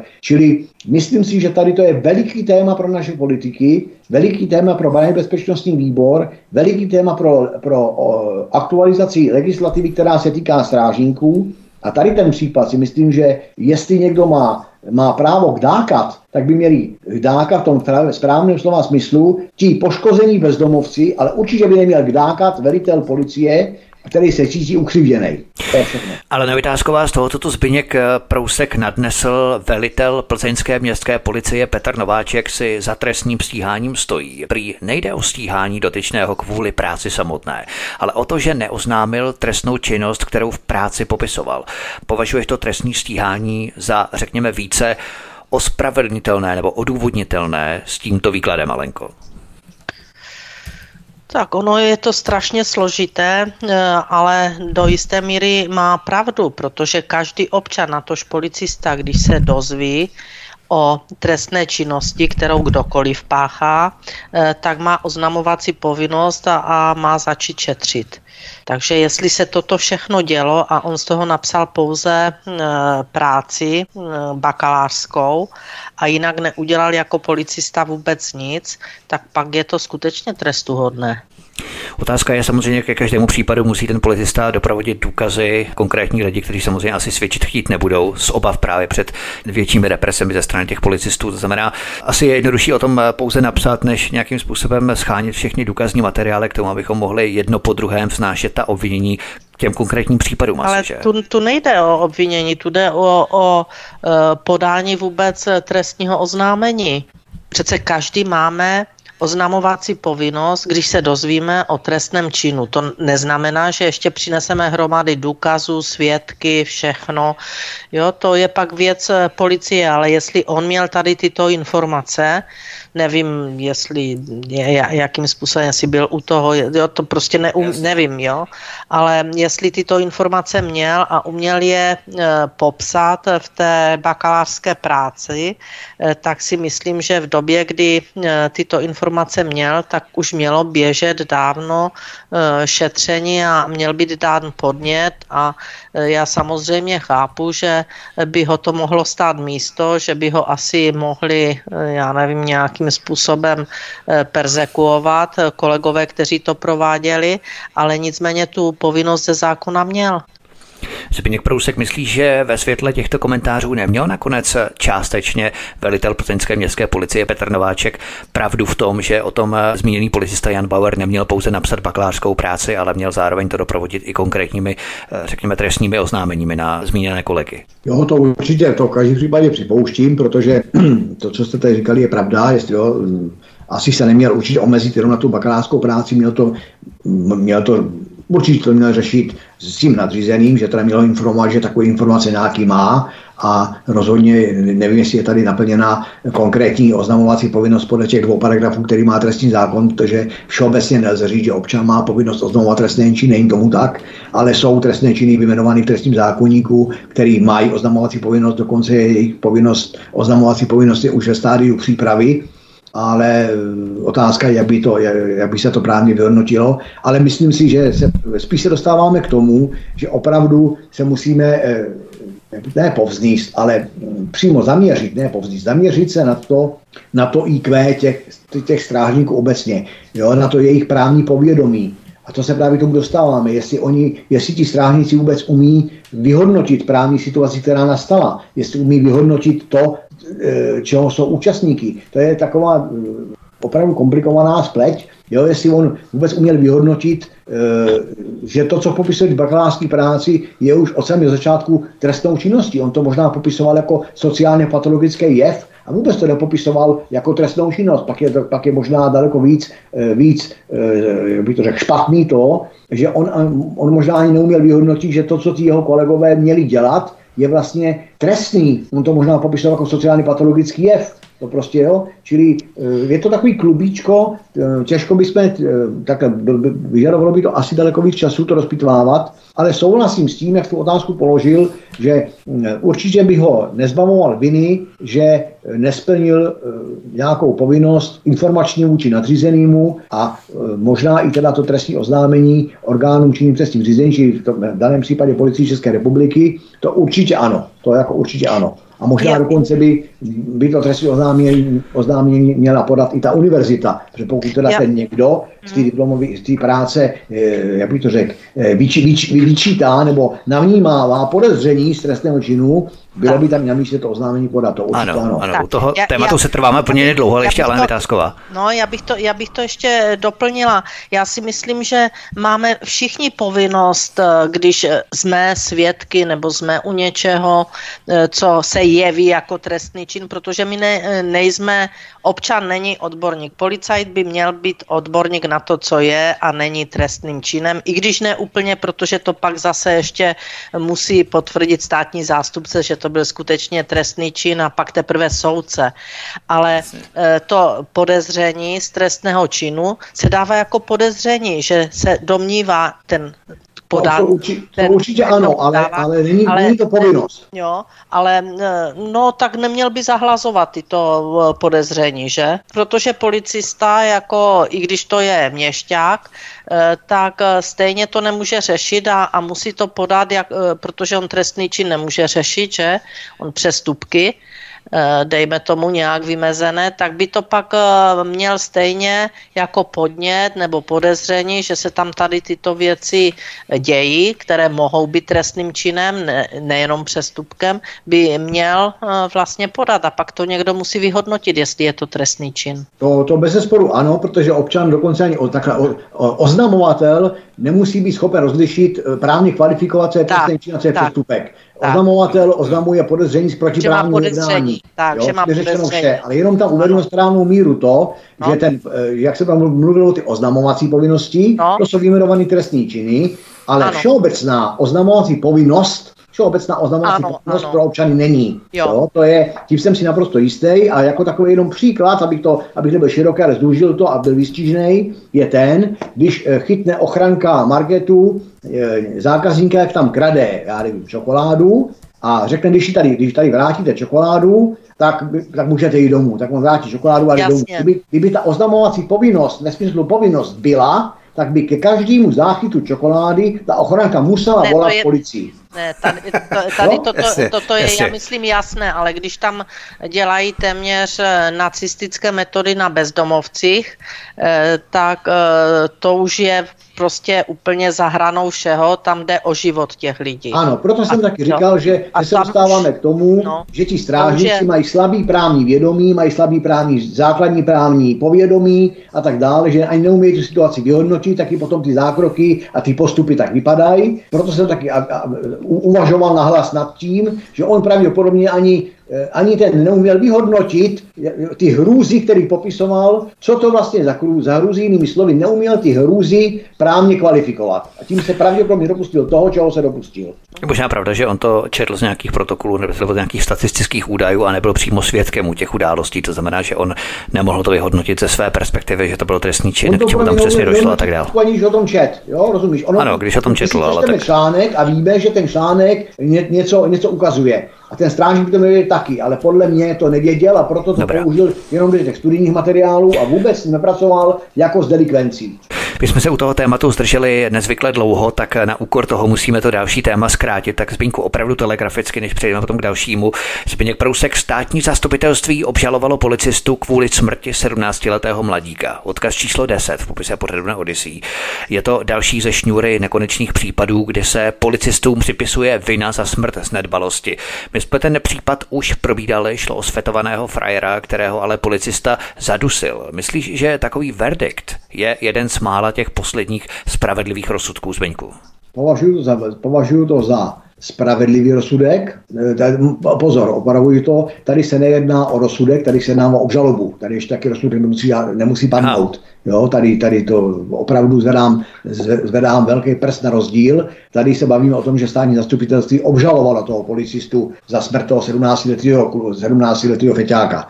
E, ano, říkáš správně, mluvili jsme o tom, byl to, je to případ z května z Uherského hradiště, byl to zákrok proti 17-letému mladíkovi, a tenkrát, když jsme se o tom bavili, to ještě nebylo v tomto stádiu obžaloby, tak jsem tenkrát říkal, že já v tom vidím neznalost zákona o policii ze strany toho policajta. Tenkrát jsem říkal, že to vidím obvyklou nepřiměřenost zákroku a tenkrát jsem e, dokonce říkal, že v tom vid- vidím to, co v jiných zákrocích, který já jsem pohodlá, můžu všechno a e, nemůžu ve finále za nic. A zároveň, že v tom postrádá absenci zdravého rozumu.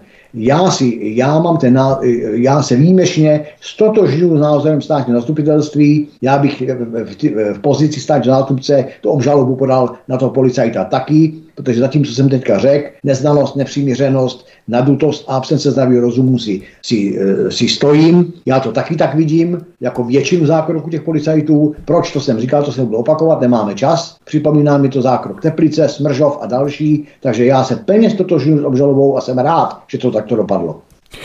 Zbigněk Prousek, pojďme na další téma. Expolicista, který zavraždil sousedku a znásilnil matku, dostal 28 let. Odkaz číslo 11 v popise pořadu na Odyssey.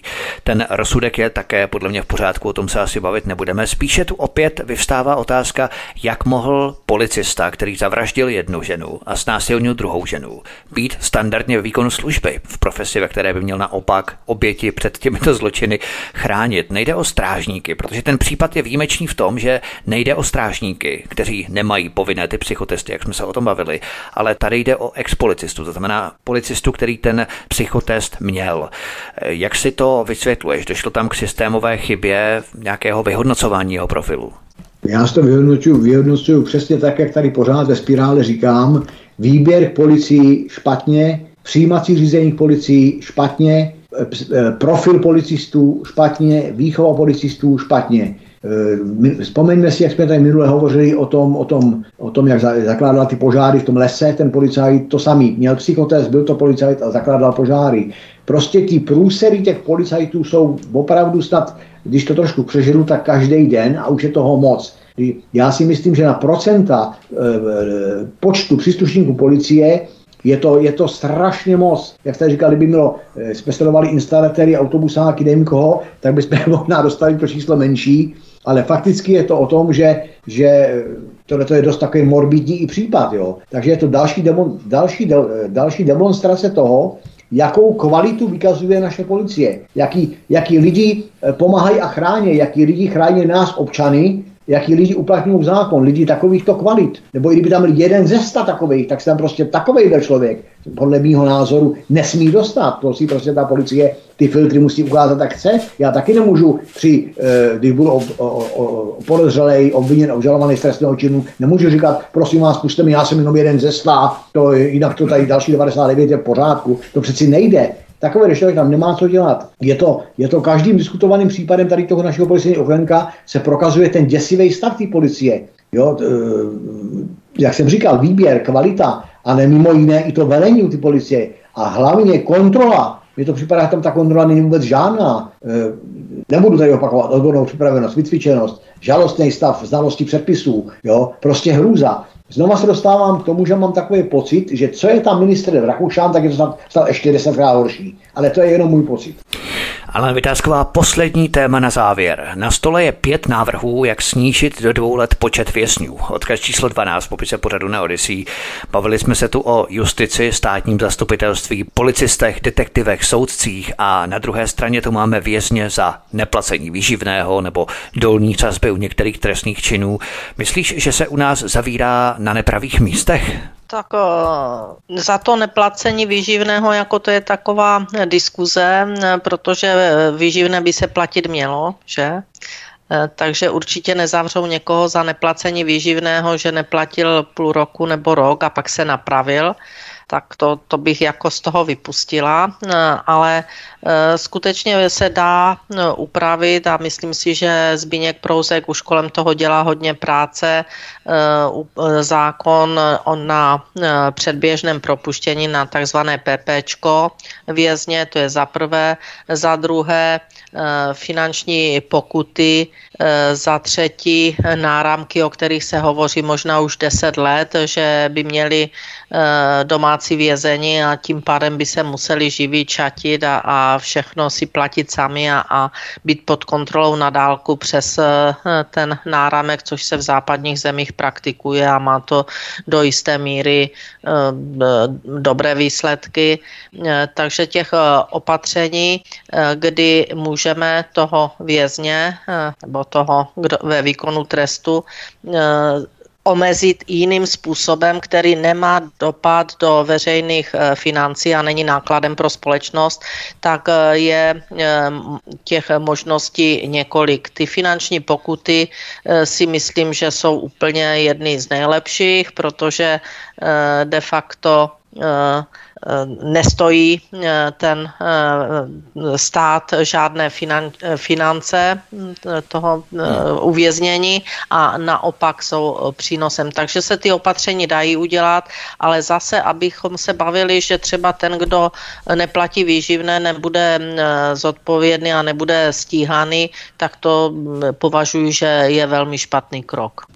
Zbigněk Prousek, stejná otázka pro tebe na závěr. Nemáš pocit, že ten, kdo by do vězení jít měl, se z toho vždycky nějak vyseká, zatímco skuteční zločinci se povalují po sněmovnách a některých dalších státních institucích, že se to dokonce stírá nebo dokonce až možná přehazuje to břemeno spachatele na oběť, že ten rozdíl mezi zločinem je stále rozmazanější tak určitě tam je velká, velká část tady toho pocitu, velkou část tady toho, co si řekl, já pocitově sdílím, to je o tom žádná, ale současně říkám, že e, dokud nebude v justici pořádek, čili e, státní zástupci teďka neberu, soudy, soudy, dokud nebude v, v soudnictví, v trestním soudnictví pořádek, a dokud v rozsudcích odsouzených lidí, nebo dokud rozsudky odsouzených lidí nebudou garantovat 100% jistotu o vině, tak kvitují každý podobný návrh. Protože tady se dostáváme, už, už dlouho diskutujeme vůbec takovou tu hlavní myšlenku, jestli vůbec v těch věznicích sedí lidi, kteří tam patří. Jestli tam sedějí oprávněně, či jestli tam sedějí za, za to, co zavínili, nebo jestli tam sedějí za to, co někdo ušil, anebo za domněnky soudu a domněnky zástupců a domněnky policie. Čili jiným slovy říkám znova, dokud podle mého myšlení a mého názoru, dokud nebude trestní justice garantovat 100% jistotu o vině odsouzených osob ve výkonu trestu, tak já kvituju každý návrh, který ten výkon trestu e, jakoby zlehčuje nebo prostě e, alternativně nahrazuje. To je jedna věc. Druhá, druhá věc považuji za fakt, že naše věznice nejsou napravující instituce. Já tvrdím, že kdo do věznice se jednou dostane, už se tam dostává pořád, protože ta, e, ta věznice ho naučí být delikventem. Za, za, za, za další si myslím a jsem názoru, že vysoké tresty trestají finančně společnost, ale neodrazují od delikvence nebo recidívy. Vůbec ne. Jestli někdo sedí 20 a více od 20, 5 a více let, tak já vám řeknu z praxe, z kontaktu s těma vězněma, že jim je to úplně jedno. Oni si na to prostě zvyknou a je to pro ně takový jakýsi zvyk a on říká, jestli mám tady sedět 11 let, 15 let, 12 let, stejně už mám, stejně už mám život někde eh, a je mi to úplně jedno. Eh, vyzbíhnu tady k tomu eh, myšlenku na, na, našeho, našeho, řeknu teďka, uvozovkách spolupracujícího vězně z Instituta Maliny Vitánskové eh, je v kontaktu vězeň Martin eh, von Fabián, který byl uvězněný za pozoruhodných okolností a jeho rozsudek je vůbec jedna velká pozoruhodnost. A ten eh, přímo nám napsal a řekl, že ve věznicích se zločinci vyrábějí. Do věznic zločinci ani tolik nechodí, nebo e, procentuálně do, vězni, do věznic nechodí tolik zločinců, jako ze, zloč, ze z věznic zločinců vychází. To je velmi, velmi myšlenka e, pozoruhodná a stojí za velký rozbor, na to není čas. Takže já si myslím, že musíme si uvědomovat, že ano, taková ta úplně zbrklá emotivní reakce je jen tam těch kriminálech, na tím dají dobře jim tak ale všichni tyhle lidi, kteří to říkají, tak vycházejí z toho, že tam ty lidi do toho kriminálu patří. Ale já tvrdím z konkrétních příběhů, z konkrétních zkušeností v rámci institutu Aleny Vydáskové, v rámci činnosti, aktivit a tak dále, že je moře moře případů těch, že ty lidi tam vůbec nepatří. Konec konců to téma odškodnění, o to přímo cvrnká. To odškodnění znamená, že na tom, na v tom procesu je něco špatně a když se to ne, nepodaří zachytit, tak ten člověk skončí v kriminále. Nevinný, odškodňovaný a jsme pořád u toho. Takže to je jedna věc. Dal, další věc je, že ten vězeň nás stojí kolem 15 stovek denně, denně, tak si vemte, že když pan soudce někomu vypálí jen tak, jako jo, si vzpomínám na rozsudek pana soudce Losy, který v případě stranák dal 25 let nebo kolik, tak to je dva, my, ne, my nemůžeme tady plácat, jak zločinec byl zavřený. Za prvé tady neexistuje praktická jistota o vině a za další, my tady nemůžeme přeci plácat nad čím jako společnost, jako veřejnost, že my teda budeme 25 krát 365 krát 1500 korun platit z daňového rozpočtu na to, aby jeden vězeň byl zavřený, aby si pan soudce uspokojil svoje ego. Třeba by ten vězeň taky mohl být jenom 18 let, taky třeba jenom 17. Ano, rozhodovací věc soudů je nezávislost a tak dále a tak dále. Do toho se nechci vůbec dostávat. Ale musíme to vidět i přes tu ekonomickou stránku. Čili všechny ty nižší delikvence, vezmeme si, že třeba dneska opakovaný přestupek krádeže je trestným činem a mu, musí být souzen jako za trestný čin, takže někdo ukradne eh, v pondělí Tatranku, ve středu Tatranku v pátek Tatranku a měl zavřeb. Protože ho musíme zavřít. To si myslím, že je špatně. A tady ten návrh to řeší. Jo? E, e, řešíme tady kumulace trestů. To, to, se, to se úplně pomíjí, tady ta oblast se úplně pomíjí účinkem. Máme tady e, dolní hranice trestů naprosto nesmyslný, je potřeba s těma pohnout. Takže já si myslím, nebudu to rozpitvávat, že tady je tady potřeba dekriminalizovat méně závažné formy, e, formy trestní činnosti. Eh, zavíráme různé autonehody a tak dále a tak dále. Čili v podstatě se dostávám, otvírám ten soudek, co tady Vítku říkal, že ty méně závažný, z méně závažných nebo úplně z bagatelní delikvence vyrábíme zločinnost a skutečná zločinnost nám uniká. To je přesně to, co říkáme tady u ty policie. Jo? Obuškama tady chytáme demonstranty a třískáme je do krve, ale zločin, skuteční zločinci a dokonce ve vlastních řadách nám unikají. Takže je to, nemůžeme tady dělat nějaký takový emotivní závěr. Já si myslím, že ten návrh na těch pět bodů, jak snížit počet vězňů, eh, já s tím paušálně v podstatě souhlasím a myslím si, že to je krok dobrým směrem. My budeme doufat, že do příštího pořadu řady vězňů do té doby nerozšíříme. Každopádně já se rozloučím s Alenou Vytázkovou, předsedkyní institutu Aleny Vytázkové. Alenko, měj se moc hezky. Děkuji za povídání a budu se těšit příští měsíc znovu. Ahoj. Děkuji a já se těším rovněž. Ahoj. A rozloučíme se také s členem výkonné rady Institutu Aleny Vytázkové s detektivem a lovcem šmejdů Zbyňkem Prouskem. Zbyňku taky měj se moc hezky a příští měsíc taky se budu těšit. Ahoj. Mějte se všichni hezky a hodně štěstí. Tento i ostatní pořady si, milí posluchači, stáhněte buď na našem mateřském webu svobodného vysílače, případně si nás vyhledejte na podcastech iOS, Android, Apple a tak dál. A budeme také rádi, když se připojíte k nám na kanál Odyssey. A tady prosím klikněte na tlačítko odebírat, také na zvoneček, to znamená upozornění, abyste nezmeškali další pořady. A budeme také rádi za vaše komentáře. Pokud máte nějaké postřehy, tipy, názory, cokoliv, budeme velmi rádi, když se s námi o ně podělíte tady v komentářích pod pořadem na kanále Odyssey. To by bylo všechno od mikrofonová zdraví Vítek, mějte se všichni moc krásně. Příště se s vámi opět těším na slyšenou. Když půjdeš po cestě, kde růže vadnou, kde rostou stromy bez listí. Tak dojdeš na místo, kde tví slzy spadnou na hrob, co nikdo nečistí. Jen starý rozbitej náhrobní kámen řekne ti, kdo nemohl už dát. Tak sepni ruce svý a zašeptej amen, ať si tulák nebo král.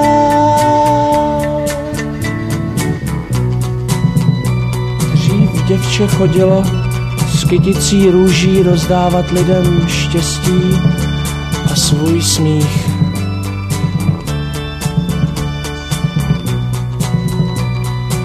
oči jí maloval sám Bůh černou tuží. Pod jejím krokem hned tál sníh.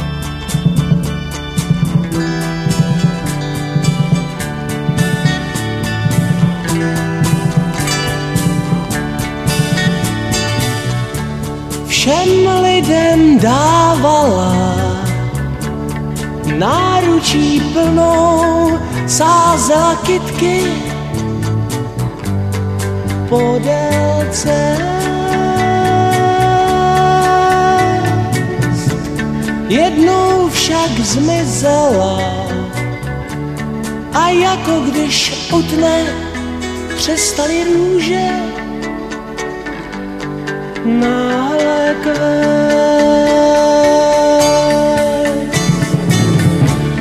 Pak jsem jí uviděl ubohou vílu na zvadlých květech věčně snít. Všem lidem rozdala svou lásku a sílu, že sama dá nemohla už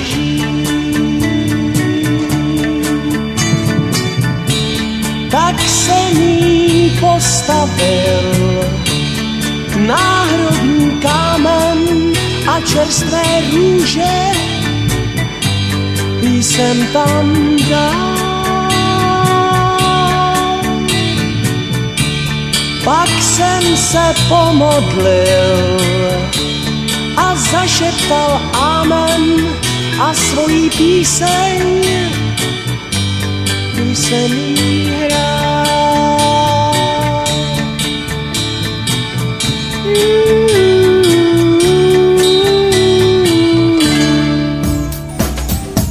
Prosíme, pomožte nám s propagací kanálu Studia Tapin Rádio Svobodného vysílače CS. Pokud se vám tento nebo jiné pořady na tomto kanále líbí, klikněte na vaší obrazovce na tlačítko s nápisem Sdílet a vyberte sociální síť, na kterou pořád sdílíte. Jde o pouhých pár desítek sekund vašeho času. Děkujeme.